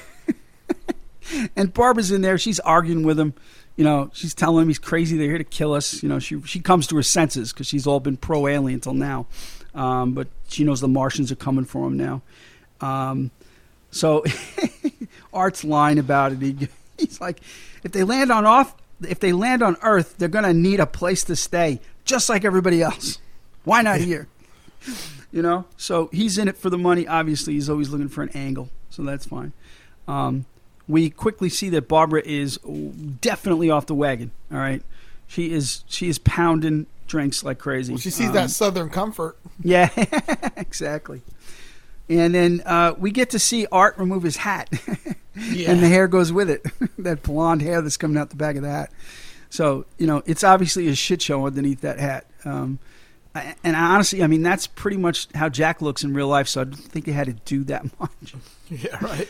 So, so, and real quick, a little. I, do you guys have you guys ever watched that sci-fi uh, reality show Face Off, where they do the the Hollywood makeup? Yeah, yeah, yeah. Yeah. Okay, so one of the judges, Ve Neill, in '96, she was the makeup artist for Jack's two characters Hmm. Interesting. because this was way back when she was not starting her career, but she was just one of the gang in in the special effects teams back then. and yeah, she did. She was his like makeup person for the makeup, the hair, the prosthetics, all that stuff for both characters. So that was pretty cool. Um, so yeah, I mean, you know, Art removes that hat. It's kind of funny. Um, we are now in an exam room where they have a body from one of the aliens, uh, one of the Martians that didn't make it from the uh, the Vegas landing, and you know Kessler's looking at this thing, and he even voices his biggest concern is that there's no genitalia. what? Why that's important? I who the fuck knows? But you know, besides him sticking his hand in the brain um, and, and, coming out with the goo, uh, that was that was that was only very curious to him. But the no genitalia concerned him. So, uh, and of course, that never comes up again as to why it's concerning. But that's all right. Um, also, those outfits they're wearing are crazy. Like for like an exam, like wearing spacesuits for to do an exam. I know. Yeah, but they have no like face coverings or anything. You know, it's like they're not worried about ingesting or inhaling anything from the from the Martians. But you know, yeah, they're suited up otherwise. Um, we are now back in the saucer, um, and this is a it's a cool scene. Um, we got a Martian, of course, in his his red bikini underwear. He enters sort of a trophy room. Is the best way I can describe this. And when I first saw it, I almost it's almost it almost reminded me of like the collector's room in in the Marvel universe. Yeah, like Guardians like, of the Galaxy. Yeah, like other like you know conquests from other you know ga- galaxies or planets or whatever. I don't know how I, I don't I don't think it's that deep. The more I looked at it, but the reason I thought about that is because there was a giant brain, way bigger than a human brain. Um, there was another tank full of just big eyeballs, you know, that were all looking. So it's kind of obvious they didn't come from Earth, so that's why I tagged it as a trophy room. It's kind of hard to to nail down. Um, there's a cow in one of them, yeah. and there is a clown in one of them. And again, at first I thought, okay, are they referencing killer clowns from outer space? But apparently, that clown costume Burton just threw in as sort of an inside joke. It's a clown that uh, the Penguin kills in Batman Returns. Yep, I was going to bring that up. Yeah. So glad you so, it. So yeah, so you know, but in there, in there, we we see uh, Natalie, the aliens carrying Natalie's head and head only in a jar, um, and she opens her eyes to see the dog's head, Poppy's head on her body. All right, who wants to make the joke? who wants what? to make it? Is it better that way? Is that the joke? She's a real Sarah Jessica Parker. oh God. All right. Yeah. That's, Ding. Wow. Guys, yeah. Thanks exactly. for joining us. Uh, Good night, folks. Try the meatloaf. I've been waiting for that for like the past like hour and twenty seven minutes. he's dead. So he's, he's, just rocking in his chair. He's waiting and he's waiting. I'm like, come on, get to the Barker. Sarah come on, Barker. Come on. oh, that's great. Um, yeah. So you know, uh, she sees she sees that abomination and she screams, and then you know we fade to black for the next scene. Um, That's the we're back in, the movie goes full Burton. Like yes, definitely, definitely. Um, we're back in Kansas. Um, you know, Toto might not think so, but yes, we're, we're not in, in, Kansas anymore. Yes, yeah, we are. no, we are in Kansas. We are attending now attending Billy Glenn's funeral, which happens to be in the open field right next to the bus station. And apparently, there's a lot of people in that trailer park. Yes, there are, and there were a lot of people there. And the one thing I made a note about this scene is that it is a very somber scene. There isn't a single joke in it. It's treated with respect as a military funeral, uh, from start to finish. So I, I, I would imagine that was intentional on Burton's part, maybe just to pay respect. He didn't, you know, as irreverent as he can be, he didn't want to mess with that, you know, that that institution. So it was just a, it was a straight military funeral scene with a 21 gun salute, with all of them, you know, flinching at at each shot, and then we're done with it, you know. And then he's back to his zaniness, but he he kept that very straight and serious. Um, so I did I did notice that. Um, we jump again back to DC into uh, Louise's house now and the boys are uh, they're playing the home version of Flesh Eaters, and again demonstrating that they are very good at it. Uh, so we, we know something's coming because these boys are are crack shots. Um, Byron calls to let Louise know that he is coming home. He wants to be with her. He wants to be with the kids. He's coming back to Washington. So, um, you know, we move from there into the White House. Um, Kessler is in a little room, and he gets a transmission from the Martians uh, that he brings to the president, and we find out, you know, it's quote a formal apology. Uh, the leader wants to speak to Congress. So, you know, we, we have a George Bush situation here. Fool me once, shame on me. Fool me twice, shame on me again, or however that goes. it's, it's fool me once, shame on you. Fool me twice. Well, you can't fool me twice. Right, exactly. Right. So, you know, they're falling for it hook, line, and sinker. And the Martians know this because it goes back to Eric's point just a subversive sense of humor. They are fucking with us so bad, and it's great. I love it. That's the best, like, plot point in this movie. And, and you know, my notes about it come more frequently now with the different shit that they pull on us. So it's pretty cool. Um, we are now at the Capitol building. Uh, there is a huge crowd gathered outside, uh, along with uh, uh, Decker in his glory, standing on top of a tank. And he's ready to go at a moment's notice. He's finally getting his wish uh, to to a certain point. Um, it's funny because.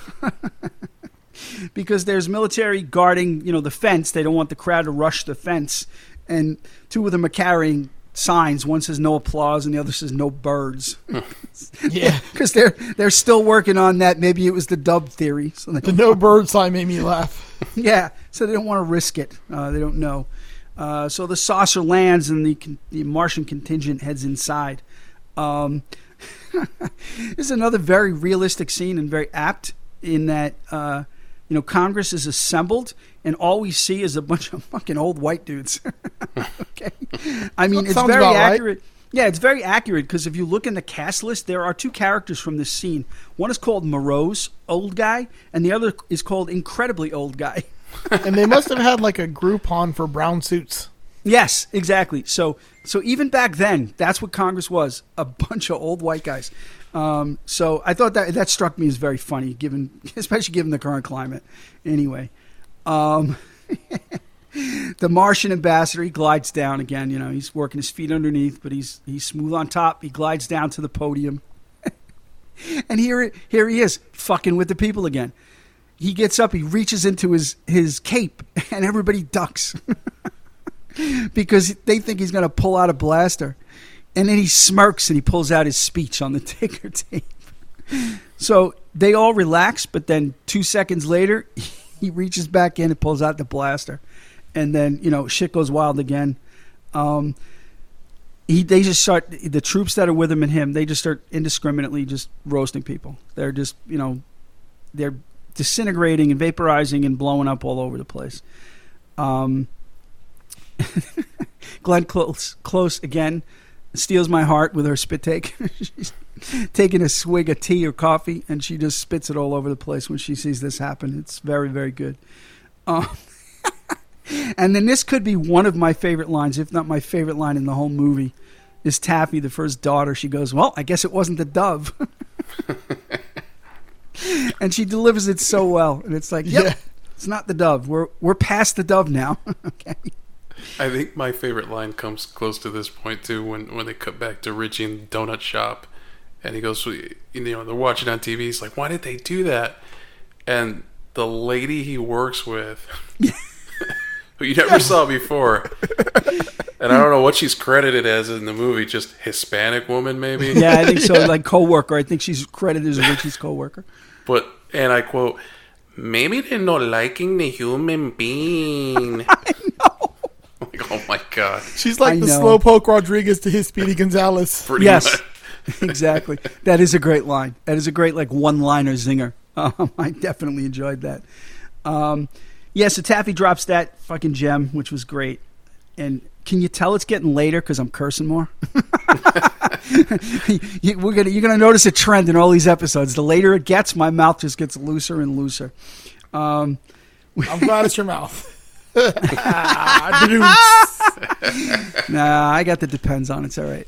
oh, Oh, if he starts asking where Muffy is,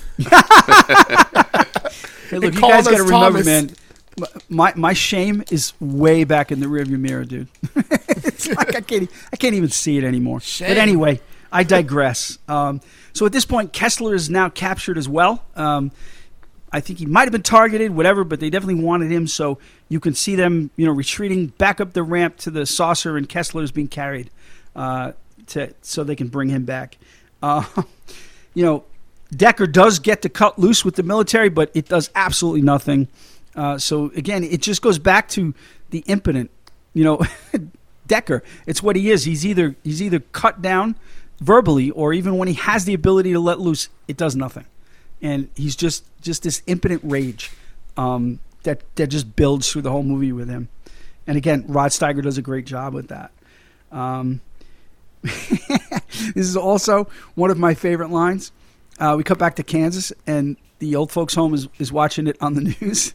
And yes. grandma, grandma just looks and she goes, "They blew up Congress." It's such a great line. Fucking laughing. It is so great. I just love the way she does that. Um, so yeah, um, you know, we cut back to Barbara, who is like fully inebriated. Okay, she's neck deep in the sauce now. Um, there is no coming back, and the uh, the saucer takes off. Um, so now, now you know, again, as I said, shit's getting real. We're in the war room in D.C., and it's definitely again modeled after that '50s version of the war room.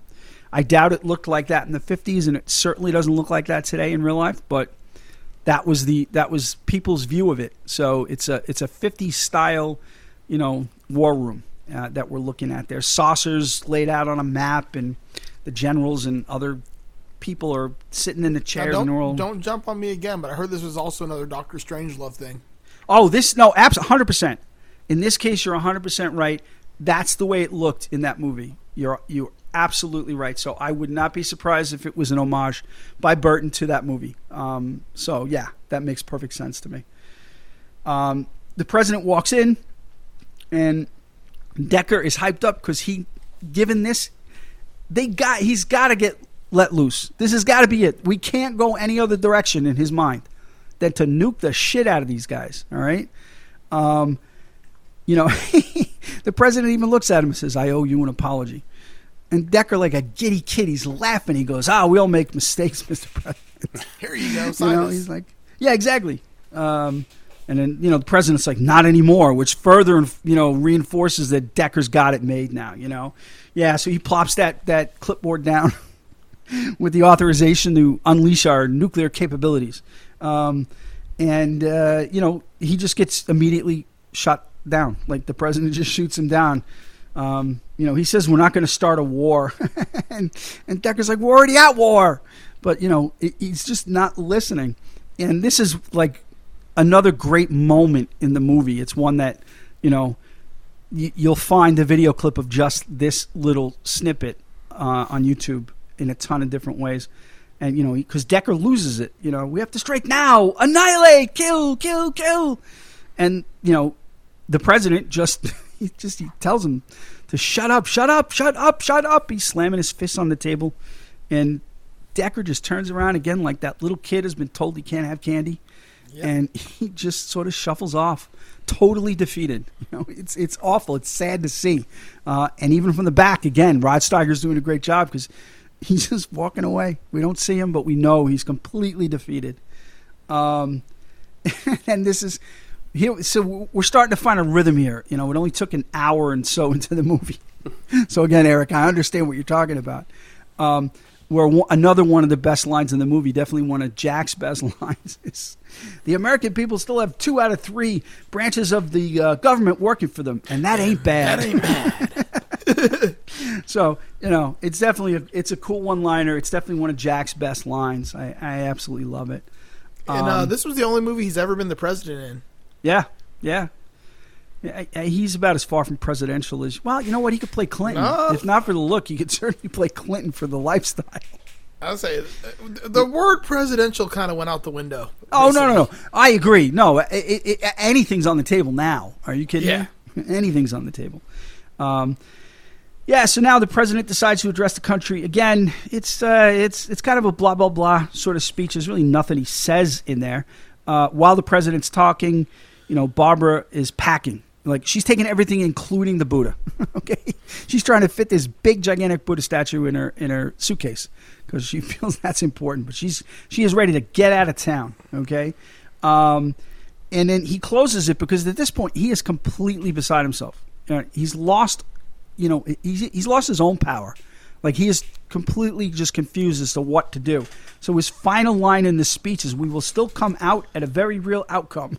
and then he gives this like grin, this sheepish grin, and he's, you know, thank you. And then that's the end of the speech, you know.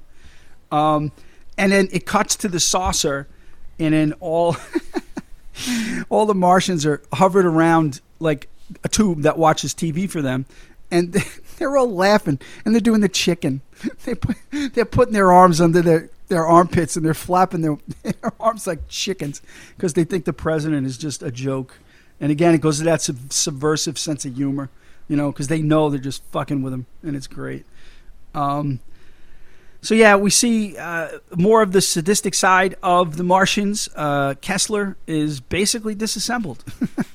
you know, his head's hanging there, and the rest, his torso is there. It's still working, but it's off to its side, and his arms and legs are there. They're all working, but he's completely disassembled. So things aren't looking good for Donald at this point. Um, you know, he um, Natalie walks up, uh, Natalie head on Poppy body.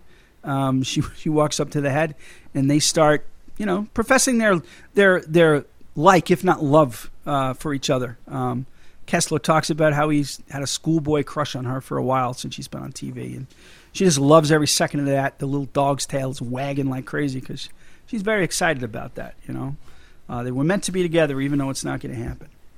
Yeah, I like how his body is like spread out across a bunch of different things. There's like Oh, tubes yeah. running in and it's all it. functioning. Yeah. Yeah, but like it's just, it's been like deconstructed. Yes. Yeah. Yeah. Exactly.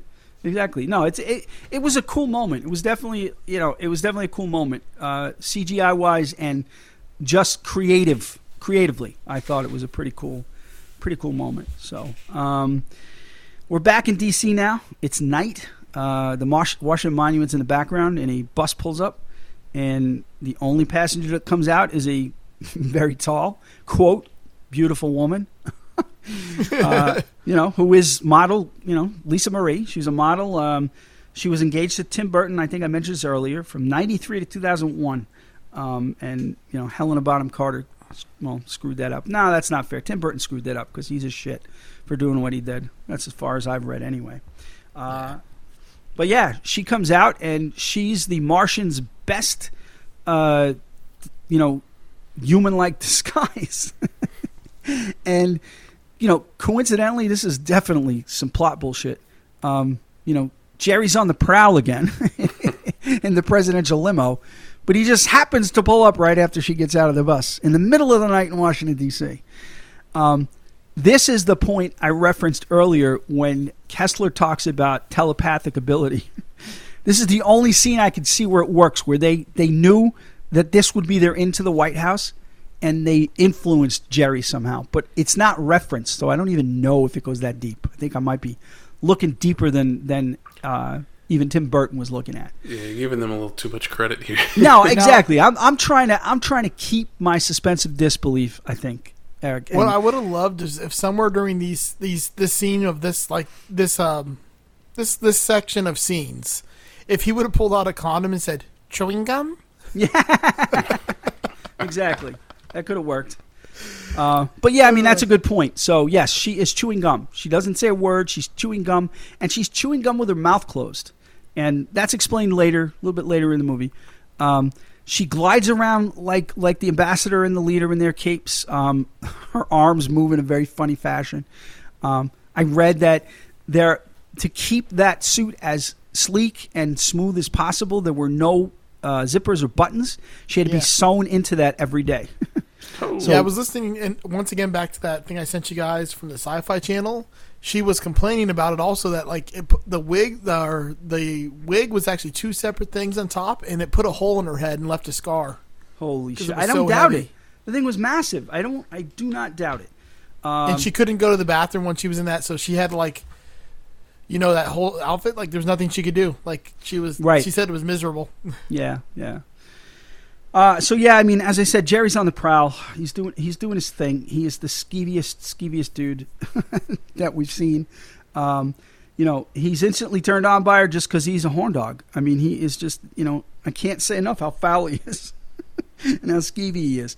So he, you know, he wants to bring her back to the White House. He wants to, you know, because that usually works. You know, with with the, the women he's out there picking up. You know, his access to the White House is certainly a a, a point that will lure them in, in his eyes anyway. Um, so he gets the, uh, the, the female Martian uh, into the limo, and they go to the White House. Um, Mitch, the uh, Secret Service guy, he he lets them in the back door, and you know he kind of just fixes his tie and rolls his eyes because it's something he does all the time for Jerry.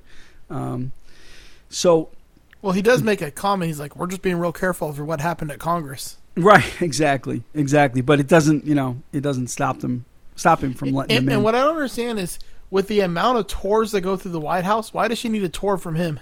Yeah, exactly. So, um, so you know, they get in, and uh, Jerry brings her down the hall uh, and stops at a statue of John F. Kennedy, and he lifts the head up, and it's sort of like in the Batcave in the old Batman series.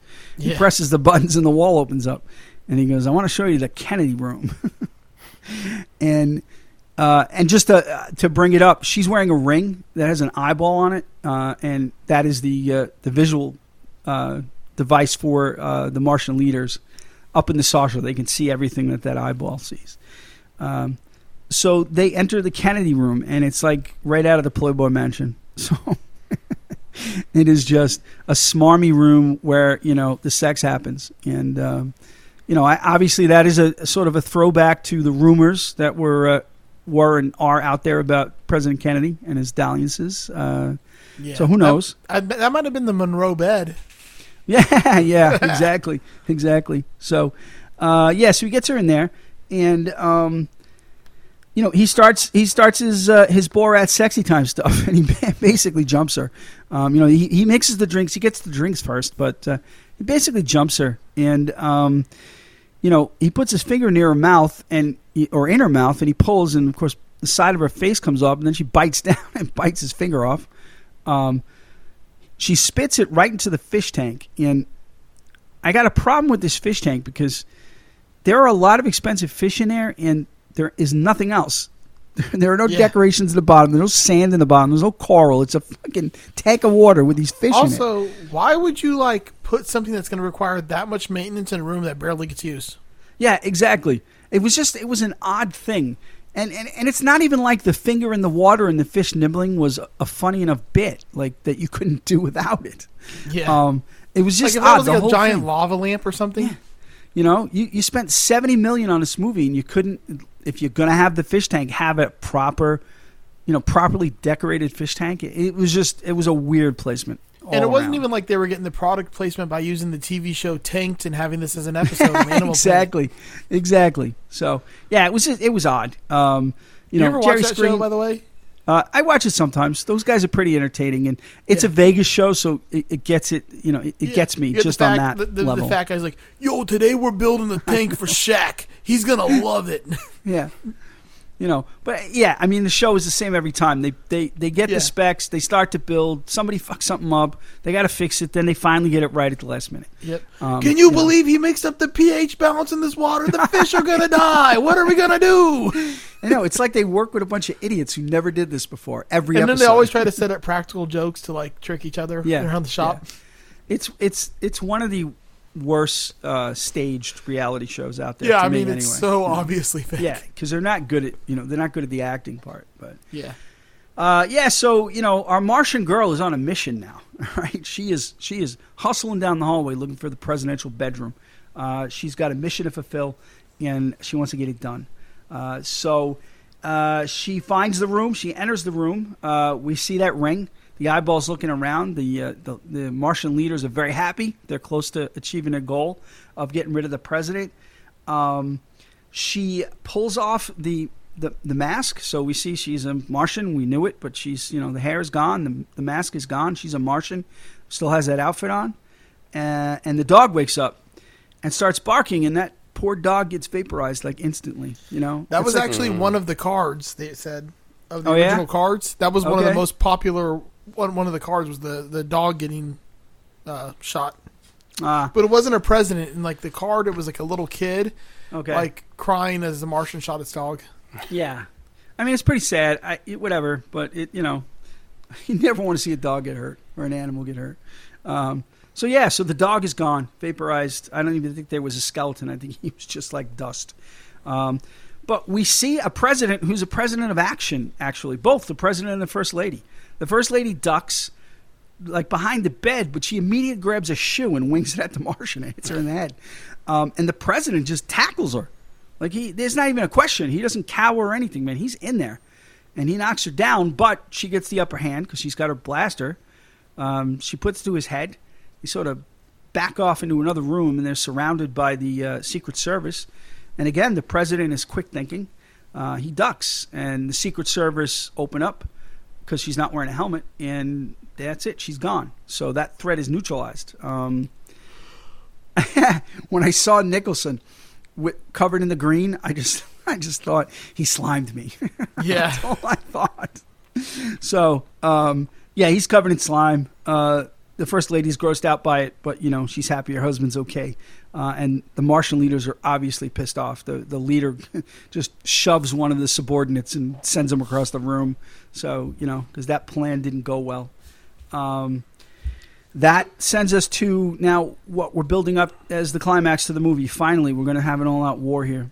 Um, we're back up in the the saucer. The Martians are preparing for war.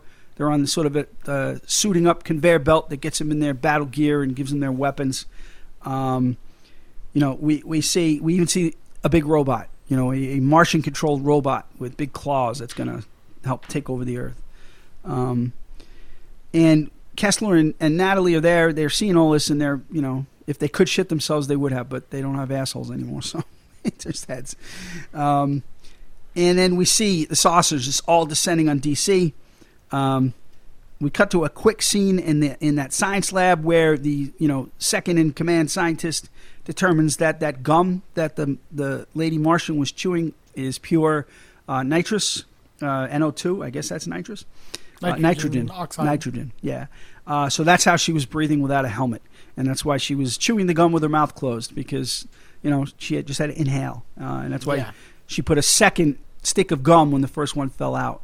Um, so yeah, I mean it's sort of a little throwaway scene. It doesn't really affect us going forward, but now we know why she was chewing that gum. Um, so DC is getting its ass kicked now. The saucers are flying around. Um, this is a very subversive, again, subversive humor, funny, dark humor. Uh, a saucer comes up to the Washington Monument. Well, first, a group of Boy Scouts are, you know, in the midst of this battle. yeah. they decide it's the perfect time to go check out the Washington Monument. And the uh, the saucer pops up and it blasts the monument and it starts to tip. And the saucer catches it and then tosses it the other way and goes around the other side. So sort of kind of playing pong with itself. And then it flips it and fucking flattens all the Boy Scouts. Yeah. It's off screen, but those Boy Scouts are, are toast. They're all And if. I'm to believe every single thing I've seen on Facebook lately, that's not the worst thing that happened to the Boy Scouts that day. Too real. you know, recently, That- that's recently, like the new fa- thing. Is like every time I go on Facebook, it's like, "Were you a Boy Scout?" Well, exactly. to- It's funny. I was just going to say that the ads on Facebook. It's like they suddenly thought that you know this was pertinent to me, Yeah. and no matter how many times I would click hide ad and hide this forever, another one from another fucking law firm would pop up. yeah, it's so crazy. Yeah. Uh, but yeah, the Boy Scouts got flattened. I kind of chuckled at it. I really did. I thought it was funny. Um, uh, we're back in the White House. The Martians are in the White House now. Um, and they, so they are starting to evacuate. And I forgot to reference this when, when Byron calls home uh, earlier to say he's coming home. He talks to, uh, to Ray J. And uh, Ray J says, Yeah, we're going to see the president tomorrow. Uh, so, you know, they're, they're on a tour. They, of course, happen to be in the White House uh, right when the tour, you know, when the invasion's Yep. happening. They're on this tour. Um, so they're there, and they're getting a lesson from, uh, you know, from the tour guide. The older boy looks and goes, "What's that?" And she turns around, "Oh, that's a president of uh, a portrait of President Monroe." And he goes, "No, that." And then she gets vaporized. So Yeah. she's gone.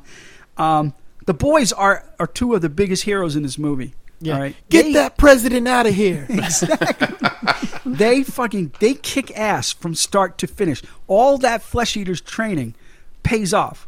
When everybody else is running around like chickens without heads and they're in that room there, they see those those Martian blasters and they are on them.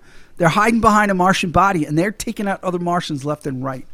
Um, so then, yeah, they're trying to evacuate the president, first lady, and, and the first daughter. Uh, they come around a corner into a larger room. Uh, the first lady sort of slows down because she's shocked by all this, and and that's again where the chandelier. She mentions she references something specific about that chandelier. I don't know what she said, but uh, it gets blasted. It turns, I think, green, maybe red. I don't remember, and it crushes her. So, first lady's gone. Uh, bye bye, Glenn Close. I loved you. You were great in this movie. At least you Um, got the chandelier down that she wanted to get down. That's true. She probably said, "Hey, I hate this chandelier. It kills me." That's true. Um, but yeah, so you know, seeing the first lady die puts everybody, including the Secret Service agents, basically in a panic. But the boys come and Joe referenced that line: "Get that president out of here." Yeah, And, like you know, it's they- corniest they- like shit ever they- heard. They lay they lay down cover fire and they get out. It's fantastic. I just love that they're the heroes. You know, they they they are like the A team. Um, Yeah. so Bam, bam, bam, bam. Bum, Yeah. bum, bum. exactly. Um, so now we're back in Vegas. Uh, So Vegas which members is, of the A team are they? Come on, Doug. You said it. No, I was never a big A Team fan, believe it or not. They're like, I don't like that milk. Uh, all right, now here we go. No, I mean he wouldn't drink milk because he knew that every time they gave him milk, it would make him pass out, and then he ended up in a plane. Right, exactly. He wasn't stupid. Um, so we're back in Vegas. Vegas is getting decimated, uh, but apparently Art, Mr. Land, he doesn't give a shit. he's got an investor meeting going on in the top floor of the the, the, the Galaxy Hotel.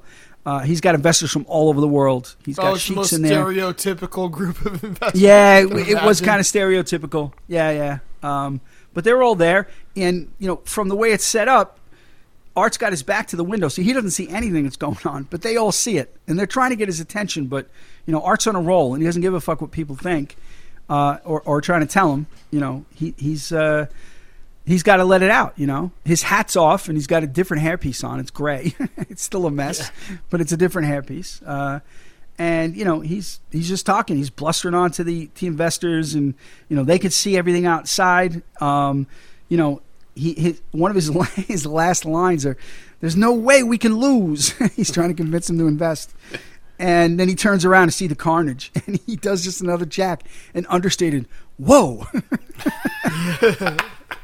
it's just so great you know it's like yikes but no whoa and uh he turns around again, and a giant globe statue that's in the uh, the thing tumbles as the building is shook, and it, it basically flattens him.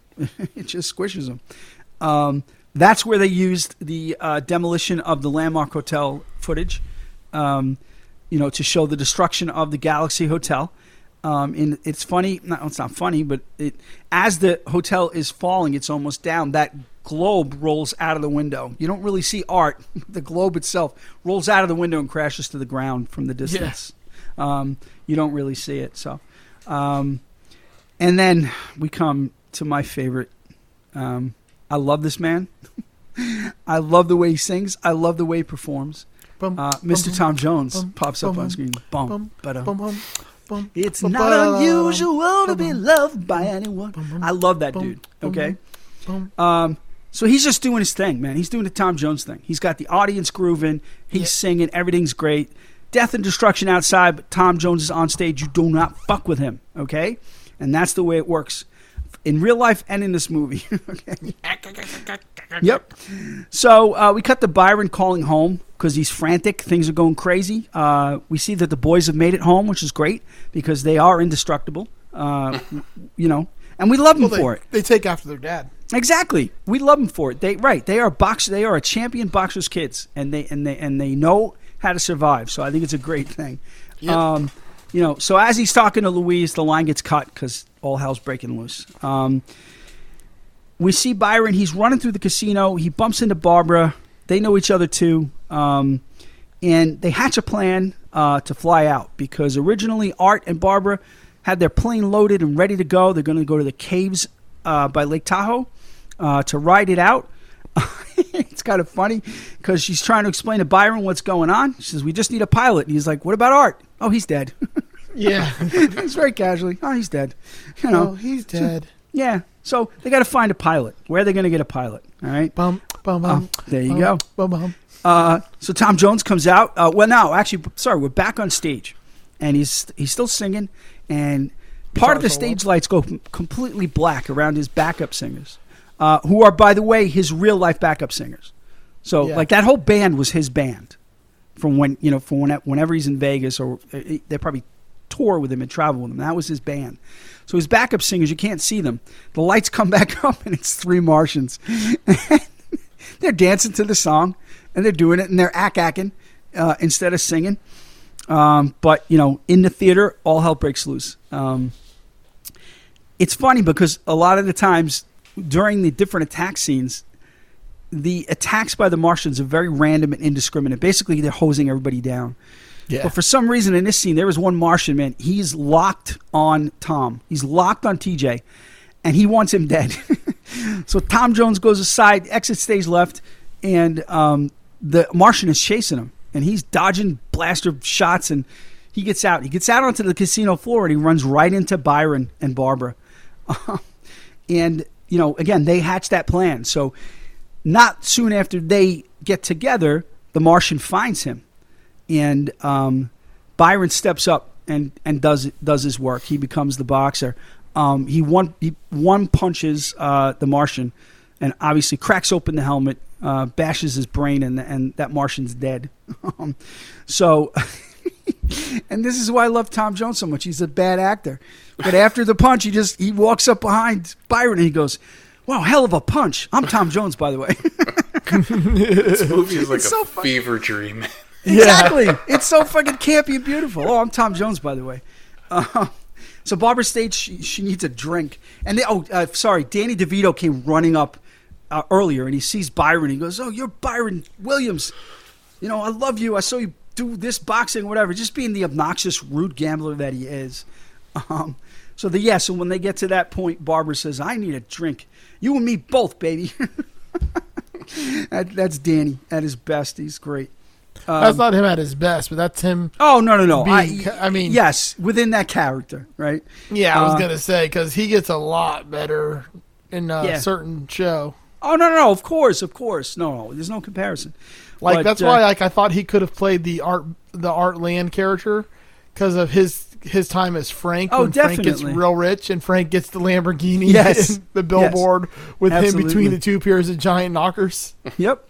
And again, Joe, I, I'll repeat myself. I've never seen the show, but I know exactly what you're talking about because of my sons. I know all about that show from by osmosis. Like I know every fucking scene. It's still the best um, show ever. Perfect yeah. five. So, so just randomly, they ask Tom Jones if he knows anybody, if he knows how to fly a plane, and he answers, "Yeah, sure, got one." Yeah. it's so great. It's so stupid. It's so fucking dumb. But yeah, sure, got one. Um, so you know, it, the, the scene fades as Las Vegas get it, it's getting its ass kicked. I mean, the Martians are just decimating the place. Um, we're back in Kansas. We watched Did Donut it- World. What's that? Did it show the scene where the Martians are walking down the street with the um the machine saying, "We want to be your friends"? Oh yeah, yeah, yeah. That happens in the carnage. We want to be your friends. Don't run. Don't, Don't run. run. We want to be your friends. I, yeah. I love that because they're just like You know. trolling everybody with right. the, with the Again, machine. it's all part. You're right. It, that's what it is. It's one big troll. Okay, Yeah. and it's beautiful. Um, so yeah, we see the beautiful uh, donut world get destroyed. Um, you know, one of the things about this is, who knew that a fucking small town in Kansas would be such a strategic point to attack in the United States. you gotta get them all. They are hitting it. They are hitting it full force, man. The donut world is gone now. All right, The only donuts place they are not attacking is the caves inside outside of Tahoe. Yeah, exactly. Yeah. Exactly. Although there's a shit ton of them in the in the lake. Right. Yeah. After the fact. Yes, that's true. That's true. I love the uh-huh. montage of them destroying all these important like historical Yeah. landmarks. Yes. And then Like, yep. the donut world. The Eiffel Yes. Tower bends over. The Taj Mahal blows up. Exactly. all of it. All of it. So yeah. So Donut World's gone. Um, you know, Richie heads to the trailer to uh, to um, you know let mom and dad know that he needs to get grandma, and they don't have a single fuck to give about grandma. Yeah. That's where the line comes in. Grandma, she's halfway to outer space already, says dad. It's like you know.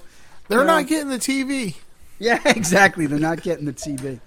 Um, so uh, just making sure. Yep. Wow. You know, Joe, I got to I got to say, retyping the notes in the computer and printing it out is so much better than trying to follow the scribbled handwriting from the original round. It is. Yeah, I Uh, did the same and, thing and, this time. And you know they have they have this thing in Word where you can number the pages too, No, and that really really helps. just Anyway. in case you get it mixed up. Yeah, exactly. So at least I know I know I'm in the right place. So uh, we are now back in the war room, um, and oddly, the president's by himself. Oh, Um, you- there isn't what? Are we back there yet, or did uh, did we miss the scene with the trailer park, or is that next? No, that's next. They cut to the war room first. I don't Yeah, want to miss that wa- scene. Yeah. Oh yeah. Yeah. No, I know. They cut to the war room, uh, and the president again. It's odd. He's oddly by himself. All right. There's a flurry of activity normally, but he's the only one in the room now. Um, he he gets paged that the French president is calling him. So he picks up the phone, and we we cut to you know a room in Paris. You can see the Eiffel Tower in the background. And the French president tells him that he has good news. The Martian ambassador is here. so you know now they're trolling the French too. It's great. Um, it obviously didn't go well. so you know the president, President Dale, hears you know death and destruction on the other end of the line. Uh, we watch the Eiffel Tower melt into a heap of uh, metal. Yeah, kind of like And- bends over, goes limp. Yeah, exactly. And then the president just whispers, "Mon Dieu," which is my God. he hangs up the phone. Um, we now just go to a quick cut of Vegas where there's more uh, destruction. You know, we see the group trying to make its way to the airfield. I think that might have been when you saw the scene where, you know, we, we want to be your We friends. be your right? friends. Yeah, Yeah. exactly.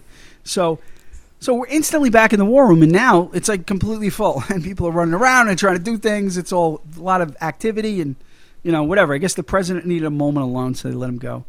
Um, but the president is just basically he's beside himself. He's got nothing left. He's just crumpled down on the table. You know, Decker walks over over to him and asks, "Can you sign this, sir?" He goes, "What? My last will and testament?" you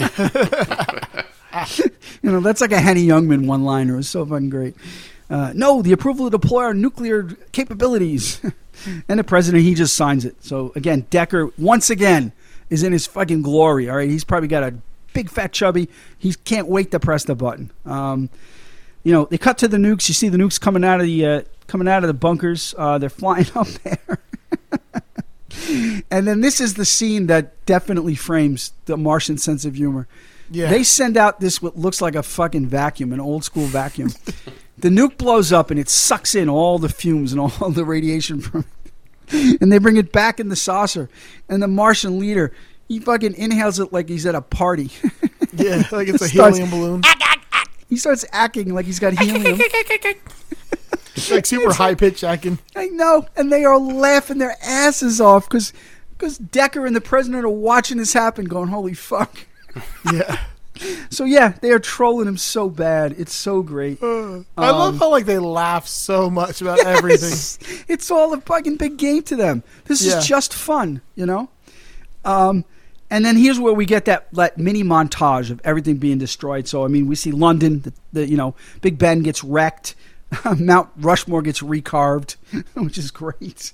You know that that also, you know, basically it, it predicts the future where a certain quote president wanted to put his face on Mount Rushmore. Um, you know, and then the uh, you know, yeah, then we get the Taj Mahal, and the great thing about that scene is.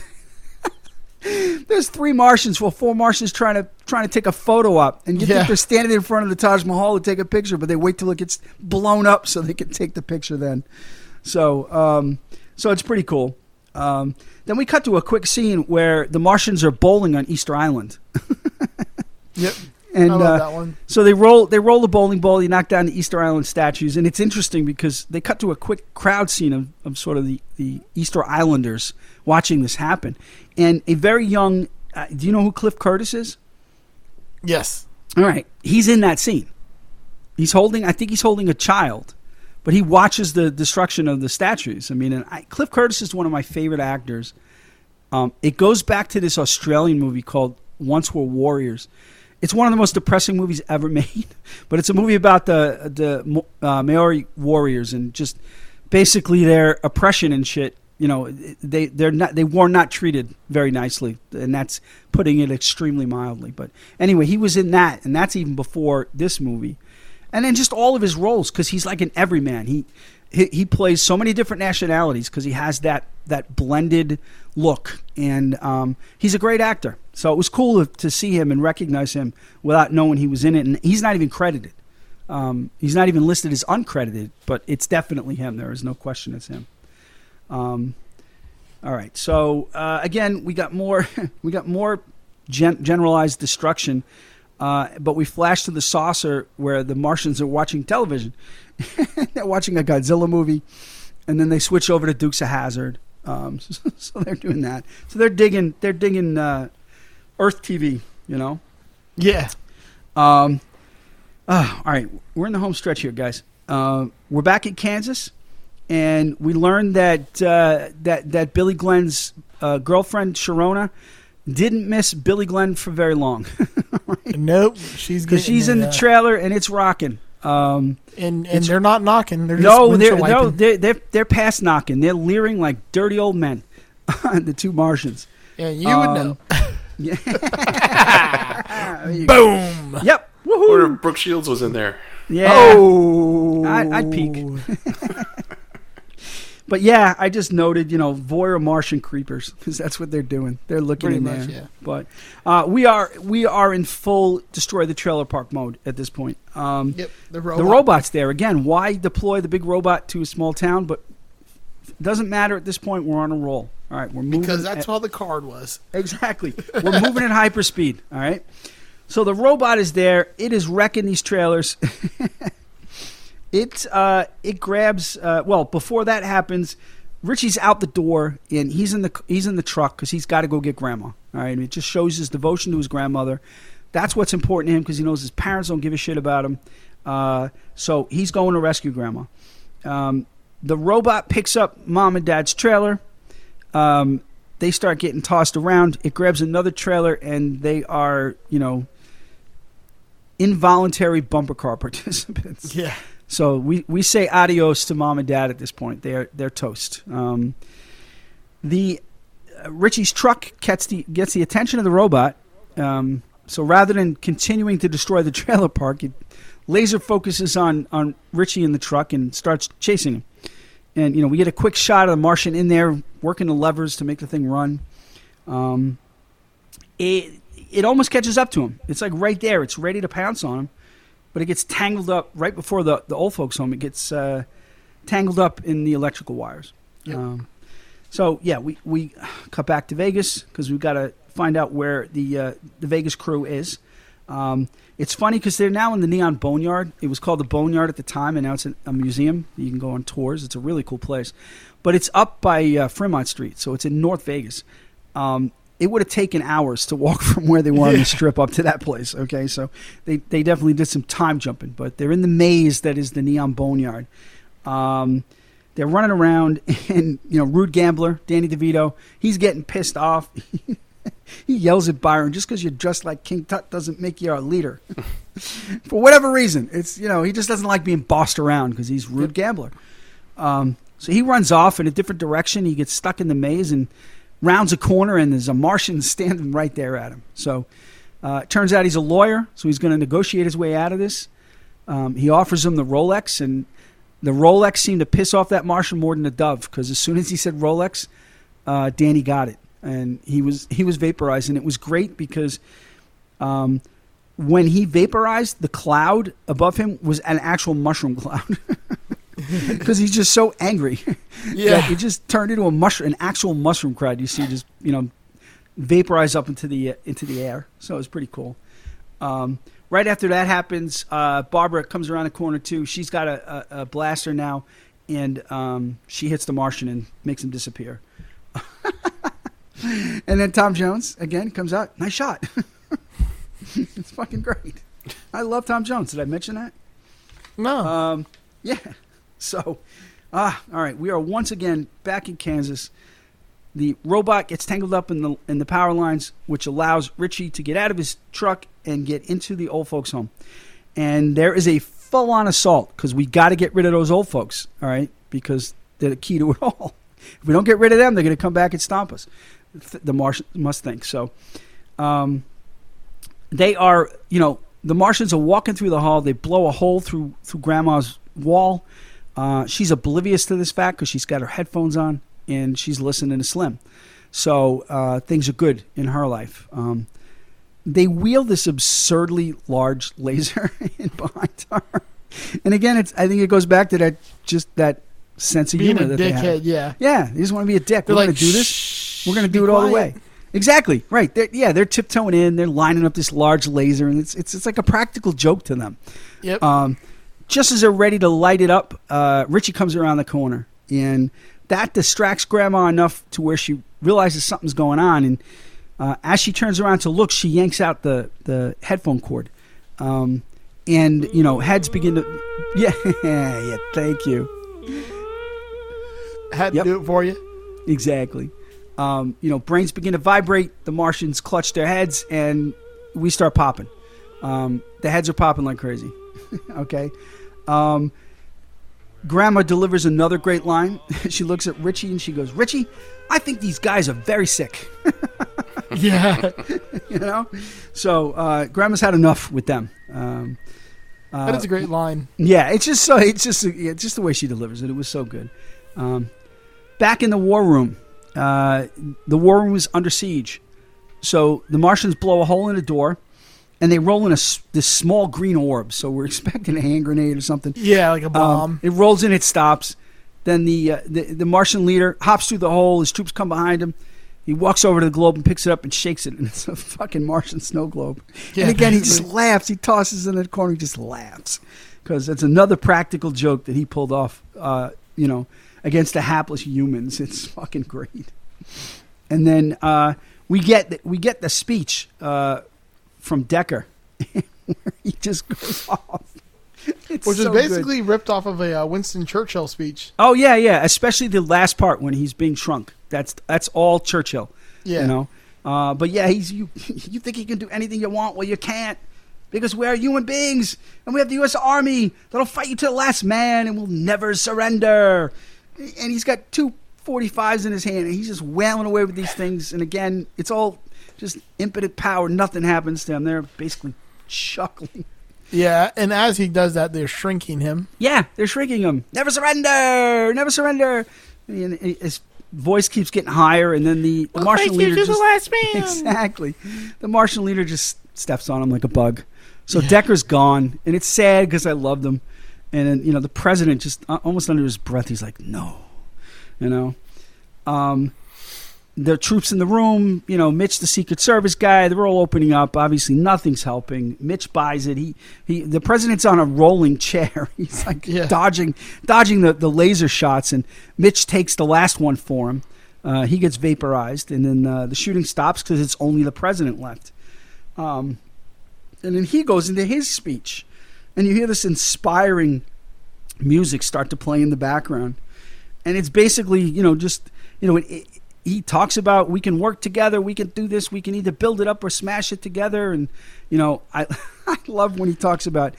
You know, and you, and he holds his fingers like really tiny fingers. for- Tiny, tiny, for yeah. Mars. Mars He starts with us. He goes Earth. us, and he's got a fist, and you, and his tiny Yeah. fingers.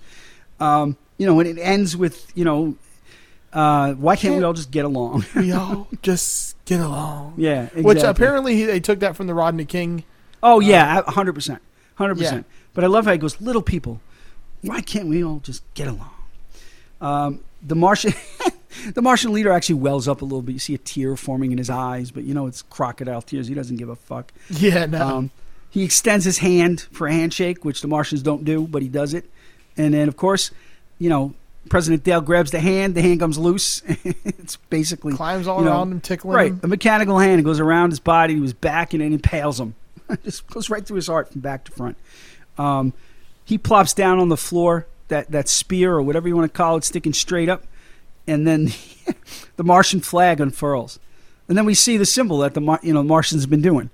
You know, first it's a point for the eye, and then it's a circle, and that's the Martian Yeah. symbol. So, uh, yeah. So you know, I just noted here, good night, sweet prince, because uh, president's gone.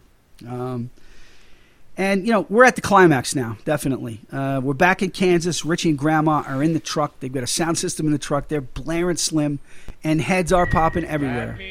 Yes, please. Uh, heads are popping everywhere. I mean, they're just you know they're they're doing their job left and right. Um, we of course then jump back to Vegas to see how that group is doing. Uh, they make it to the airfield, and there's no airfield near the boneyard, so it's bullshit too. um, you know, they find the plane. Um, so, wait a minute. Oh no. Oh yeah, right. So actually, that's a quick cut because they're in. They're they're at the airfield. They found the plane. It's off in the distance in a hangar. All right. Yeah. We're, one, we're once again back in Kansas. Richie and Grandma are now at the radio station, 50,000 watts strong. And they're broadcasting Slim, and it's it's obviously covering a wide swath of land across America. And they are they are wrecking Martians. They're absolutely wrecking them. So it's it's the tide is turning. All right. Um, we're back in Vegas. We're at the airfield. Uh, so Barbara and Tom Jones are in the plane. They're doing pre-flight, and suddenly Tom Jones might not know how to fly. Yeah. Because he's like, "You think you can fly this?" He goes, "Yeah, I'm pretty sure." and they're flipping levers and shit. Uh, Byron and Cindy, they run over to the hangar doors to open up the doors, and that's when they see a full squadron of Martians right on, right on in front of the hangar, out on the tarmac. Um, it looks like the leader. I think it might be, but he was just in Washington, so just whatever. It's just another leader, Martian, and troops. Um, Byron tells Cindy to get in the plane. He's going to distract them so they can take off. Um, so we watch Byron march out, and he pulls off his armor, and he just lets them know who the fuck he is. All right, he's Byron Williams, the heavyweight champ of the world. Um, he squares up with the leader and he knocks the shit out of him. it wasn't even a contest. He beats the snot out of the guy, pops the helmet, he's dead. Um, they get the plane going, so they're they're they're they're taxiing out of the hangar, and then they get and they take off. And as they're taking off, they look down and they see all of the Martians jumping on Byron, and he's trying his best and he's knocking them out. But as they're taking off towards Tahoe, Byron's on the ground. He's unconscious. He's surrounded by Martians. That's the last we're going to see of him. You know, we we think. Yep. So he's gone. Uh, we flash back to uh, Byron's kids, and they are they are keeping it up. They are keeping the pressure up. They got some uh, shopping carts with a sound system, and they are uh, popping Martian heads left and right. Slim is playing, and they are cleaning the streets. They're marching right there with the military, and they are just decimating uh, Martians, and it's a great thing. Um, so the saucers are starting to be affected by Slim Whitman too. They're bouncing around up in the sky. Uh, the one with Kessler and Natalie uh, is having problems. Their heads are rolling around. Natalie's head is now falling off the dog's body, so it's just heads. Um, they land next to each other and prof- absolutely profess their undying love for each other. They're absolutely in love, and their heads land close enough together where right before the, the their end, they get to kiss the one time and then they are definitely uh, gone. Um, we do not see them again. and now, finally, we're at the end. The battle is won. All right, uh, the Martians have been defeated. Uh, I love these scenes too. Again, because of TJ. Um, you know, it, it's just life after. So we watch a squirrel and a bird and a tortoise Yeah, and a and ferret. deer. They're all coming out of a hiding. ferret out. Exactly. They're all coming out of hiding around in, in, in around the caves in Tahoe. yeah. you know, so uh, you know Barbara, TJ, and uh, and and Cindy. You know, I call him TJ because he said I could. I'm just letting you know that. Oh, okay. They emerge from the caves, and a dove, a dove, of all things, lands on Barbara. You know, Yep. Cindy's holding a ferret for whatever fucking reason, and T and Tom Jones pets some deer. Um, and you referenced this earlier, Joe. You look in Lake Tahoe, and yeah, it was never attacked, but there were like a hundred saucers in Lake Yeah, Tahoe. like, what the hell did all those come from? exactly. So they're all down. Um, we're back in D.C. I'm laughing because I love this scene too. We're back in D.C. The Capitol is decimated. They're standing on the steps, and all they could find was a mariachi band to play the Star Spangled Banner. I laughed so hard. And even they're all fucked up. They're bandaged up. They got slings on, but they're playing their hearts out. They're playing the Star Spangled Banner. And of course, you know, Taffy's the only one left, the first daughter. no, the Congress is gone. The president, the, everybody's gone. So she's it. Uh, so they're going to rebuild now. So she's uh, she's there to give Grandma and Richie their medal, their congressional medals of honor. Um, and Grandma and she her last fucking zinger is a great one too.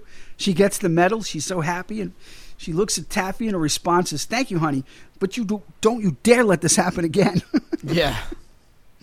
and uh, we move on to Richie. He gets his medal and he gives a you know like I have in quotes a speech. he talks about the need to rebuild and there's plenty of people braver than him that should be here. I think he's referencing his brother um, because he did always love his brother, even if he got shit on for it. So I think he's referencing his brother in that, in a, in a I guess, a touching moment. Again, it might be reading into it. Who the fuck knows? I Um, think it'd be really cool if we all like lived in teepees. teepees instead of houses. I know it's so fucking great. And then for some reason that you know that absolutely ignites a little spark of flirt in the first daughter, in the angsty teen, because she's like, "Do you have Yeah. a boyfriend? I mean, do you have a girlfriend?" so you know he, he might he might uh, catch some with the first daughter. So that's pretty cool. Um, so then we come to the penultimate scene. There's one more after this. Uh, we're back in D.C. in the neighborhood. Uh, Louise is cleaning the apartment, and the the boys are pushing a dead alien off the bed. Um, we pan outside and see that the whole front of the building is gone. So all the apartments are open. Things a mess.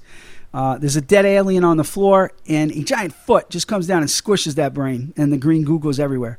And we pan up to see Byron because Oh, yeah. nothing is going to stop that man. He was on a mission to get home, to be with his wife and kids, and he succeeded in that mission. So we see him running into the apartment, and it's a cool moment because Byron's a cool character. They're all cool. The boys did their job, and now they're going to all be together. So we're happy about that.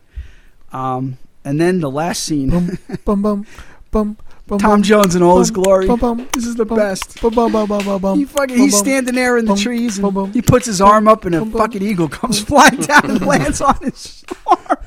It's so cool.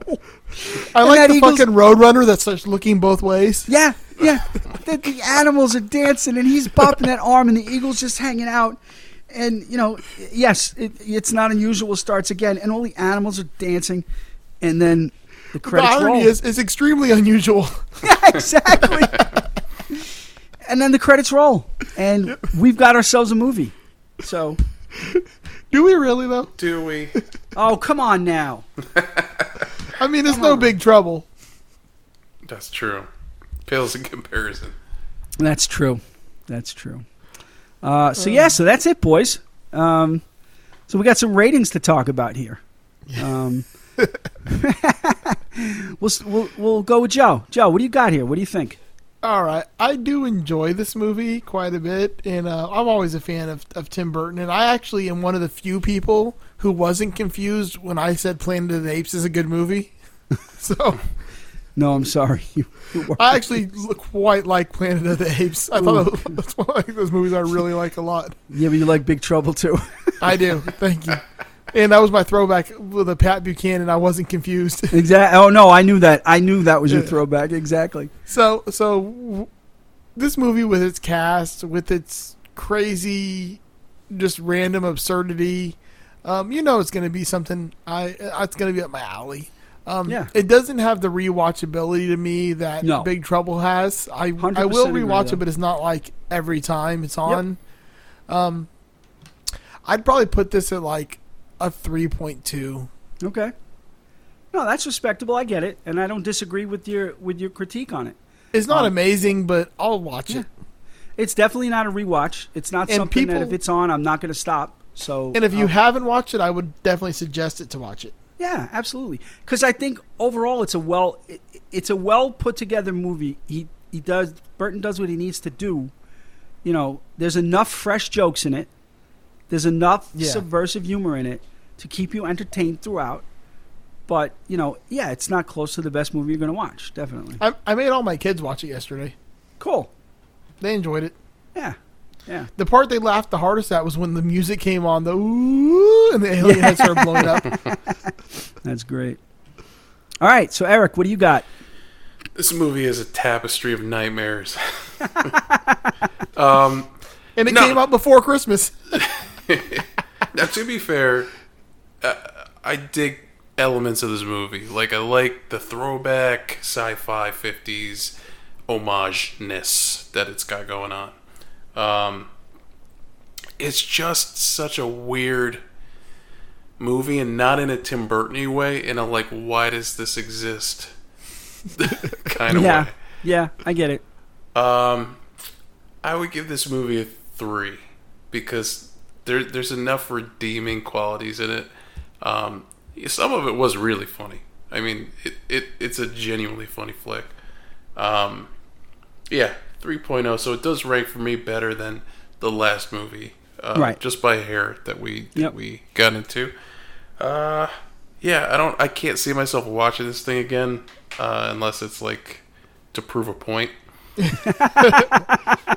No, I Movie like how you rated Man, this one yeah. higher, but they don't even have a line like "you stupid fat asshole." Yeah, yeah.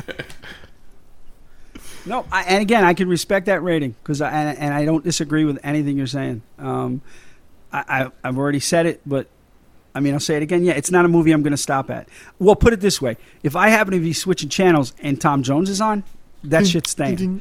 From that point forward, I'll watch the movie just for TJ. Okay, um, and that's also going to influence my score a bit. But I completely get it. It's you're right, Eric. It's very un Tim Burton like because Tim Burton always offers that magic. There's no other word for it. You know what I mean? He's got a he builds magic into his Yeah. into the worlds that he creates. And this was as crazy as it was with Martians attacking. It was much more straightforward. yeah. Um, I totally dug the Martian sense of humor and the trolling. I, I, I absolutely love that, and it's something that I didn't remember um, because I haven't watched the movie in a while until you know I prepped for the show. So I completely dug that subversive sense of humor, that that dark, just black humor, and the way they the way they messed with us. Um, that said, if I wasn't a Tom Jones fan, it probably would be a three, but I'm going to bump it up three full decimals to a 3.3. wow. Okay? I wonder if Tom Jones had like a spike in sales that year after this movie. came no, out. see, uh, that's where you you don't understand Tom Jones enough. He doesn't need a spike. He is perpetually spiked. no, no, no, I'm just wondering seriously. If, if like after the, because like I remember after this movie came out, I went and got some Tom Jones records because like I was like, oh shit, this yeah, guy fucking knows I agree. shit.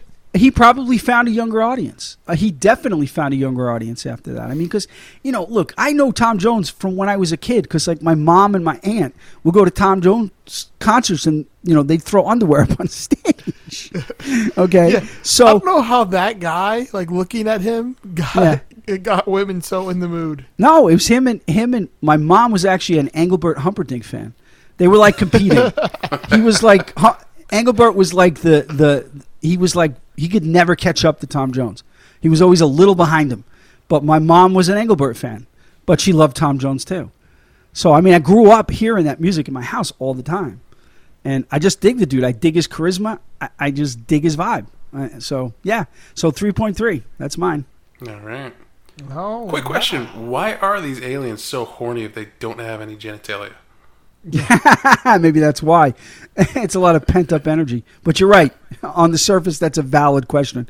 Because yeah, what what the hell's going on? You know, Just food for thought as we. Yeah. why are they wearing underwear if they have no genitalia? true. well, they Good don't point. have. They, they may have uh, assholes. You got to cover something. it's true. Well, they are assholes. Very well said. Uh, yes, they are. So, So- yeah, Plugs, guys. Anyone want to plug something?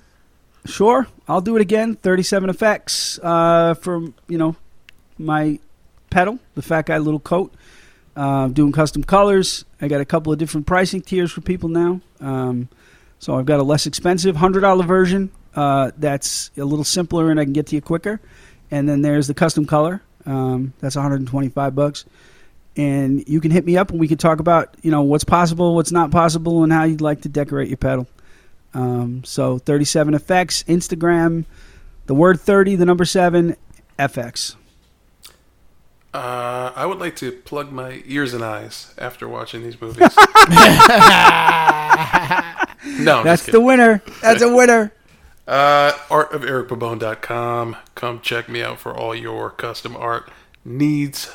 Uh, I have a t-shirt shop too, where you can get a Masters of the Cinematic Universe t-shirt, Yes. Which I, I ordered a sample of. It came out pretty cool. That's uh, art of Eric Pabone, P-A-B-O-N dot threadless dot com. Yeah, good stuff. And uh, you can catch me on my other podcast as well. Just surprise me. There is an R in surprise. um, I, I, a lot of people like Contrary ask to me. You popular be surprised. You be surprised how many people Oh, don't know that. Yeah. Um, I'd Or- say there's about 69 million people in the United States who don't know that. well, they're about to be surprised. exactly. And there's 74 million who do know that. Uh, that's pretty good. Um, if you if you want some more complicated pedals that take a lot longer and have a bunch of crazy fancy stuff on them, yeah, hit me up. Like my pedals on Yes. Facebook. Great stuff. Um, Doug's the master, like he's the ten thousand hour principle, and I'm the jack of all trades, master of none principle. Yeah. Well, that's because I don't know shit about pedals. I gotta focus on the one that I make good. I, I just like ordered a bunch of shit tonight too, so like I just placed like a five hundred dollar parts order. Oh, I didn't go that big, but I, I had a big one come today too. Yeah, I was like running out of potentiometers I'm like, oh, I need to get some more pots, so I like ordered like twenty of every like size pot. Holy shit. See, I only need one size, so Uh, makes it a little easier right now. I ordered like way too much shit, like Yeah. way way too much shit, but uh, it's cool. Yeah. Um, so so guys, uh, we're gonna be doing another movie on the next episode. yeah, you may have heard about it. We are. Yeah. Oh my god. It's Yeah. a little, it's a little movie that uh, deals with a uh, real touchy subject. Is that uh, mothers wanting to have sex with their sons? That's exactly what I was thinking about. I'm glad you like got that because I thought you were gonna say something else, and I'm like, I was gonna be like, no, I'm talking about when the mom wants to bang her, her son. Yeah, exactly. So you like, oh, damn, like, are we that sympathetic already? Yeah, On we're on the same wavelength, my friend. Yeah. So yeah. We are going to get into Back to the Future. yes. Yep. Can't wait. I cannot wait. So blast your Huey Lewis and the News, strap on your Nike mags, and get ready to sail your hoverboard down to Nostalgia Town. Exactly. Don't be a butthead. whatever you do, don't mention Ray Parker in front of Huey Lewis. Okay. Oh. Because we got that sound you guys have been looking for. Yeah. Yeah. Oh yeah, because uh, a white guy invented rock and roll too. We're Yep. some troublesome retcons in this one. We'll go over all yes. Yeah. Yeah, we'll and talk played a about it. Gibson that hadn't been made yet. Exactly. It's from the future. Come on. that. Very true. Yeah, so he's back in the future. Yeah. Although, although, ironically, does he ever go to the future? Except Well, for part, part two. two. Part two. yeah, Part two. Yeah. Anyways, we're getting a little ahead of ourselves here. Back to the Future is going to be the next movie we uh, will be bringing you guys. So, once again, thank you for putting up with our uh, nonsense and foolishness, and uh, hopefully you get a little bit of enjoyment out of this, and uh, you know maybe learn something about these movies that you've been watching forever that you just never picked up on before. Yeah. Yep. Oh, join the Facebook. Join group. the Facebook group. I was Oh, just yeah, going to say. right. Oh, we want to hear from you. We want to know what we're doing right, what we might not be doing to your taste, and uh, you know, we'll probably tell you to go fuck off. But Yeah, we'll, And if you we'll thought listen that was to the Will advice Forte. anyway. If you thought that was Will Forte in that movie, also. oh, if you thought that was Will Forte and Fran Drescher, that's who I was thinking of. Oh yeah, but no, no. okay. Nope. Uh, All right, boys and girls. Bye bye. by Have the good one. power of Grayskull. Oh yeah, Ken. We need a catchphrase. We need a Masters of the Cinematic Universe like outro thing. Yeah. All right, Doug Get says that lights. Joe says camera, and I say fuck off. Lights. Camera. A fuck off. It's not unusual to be loved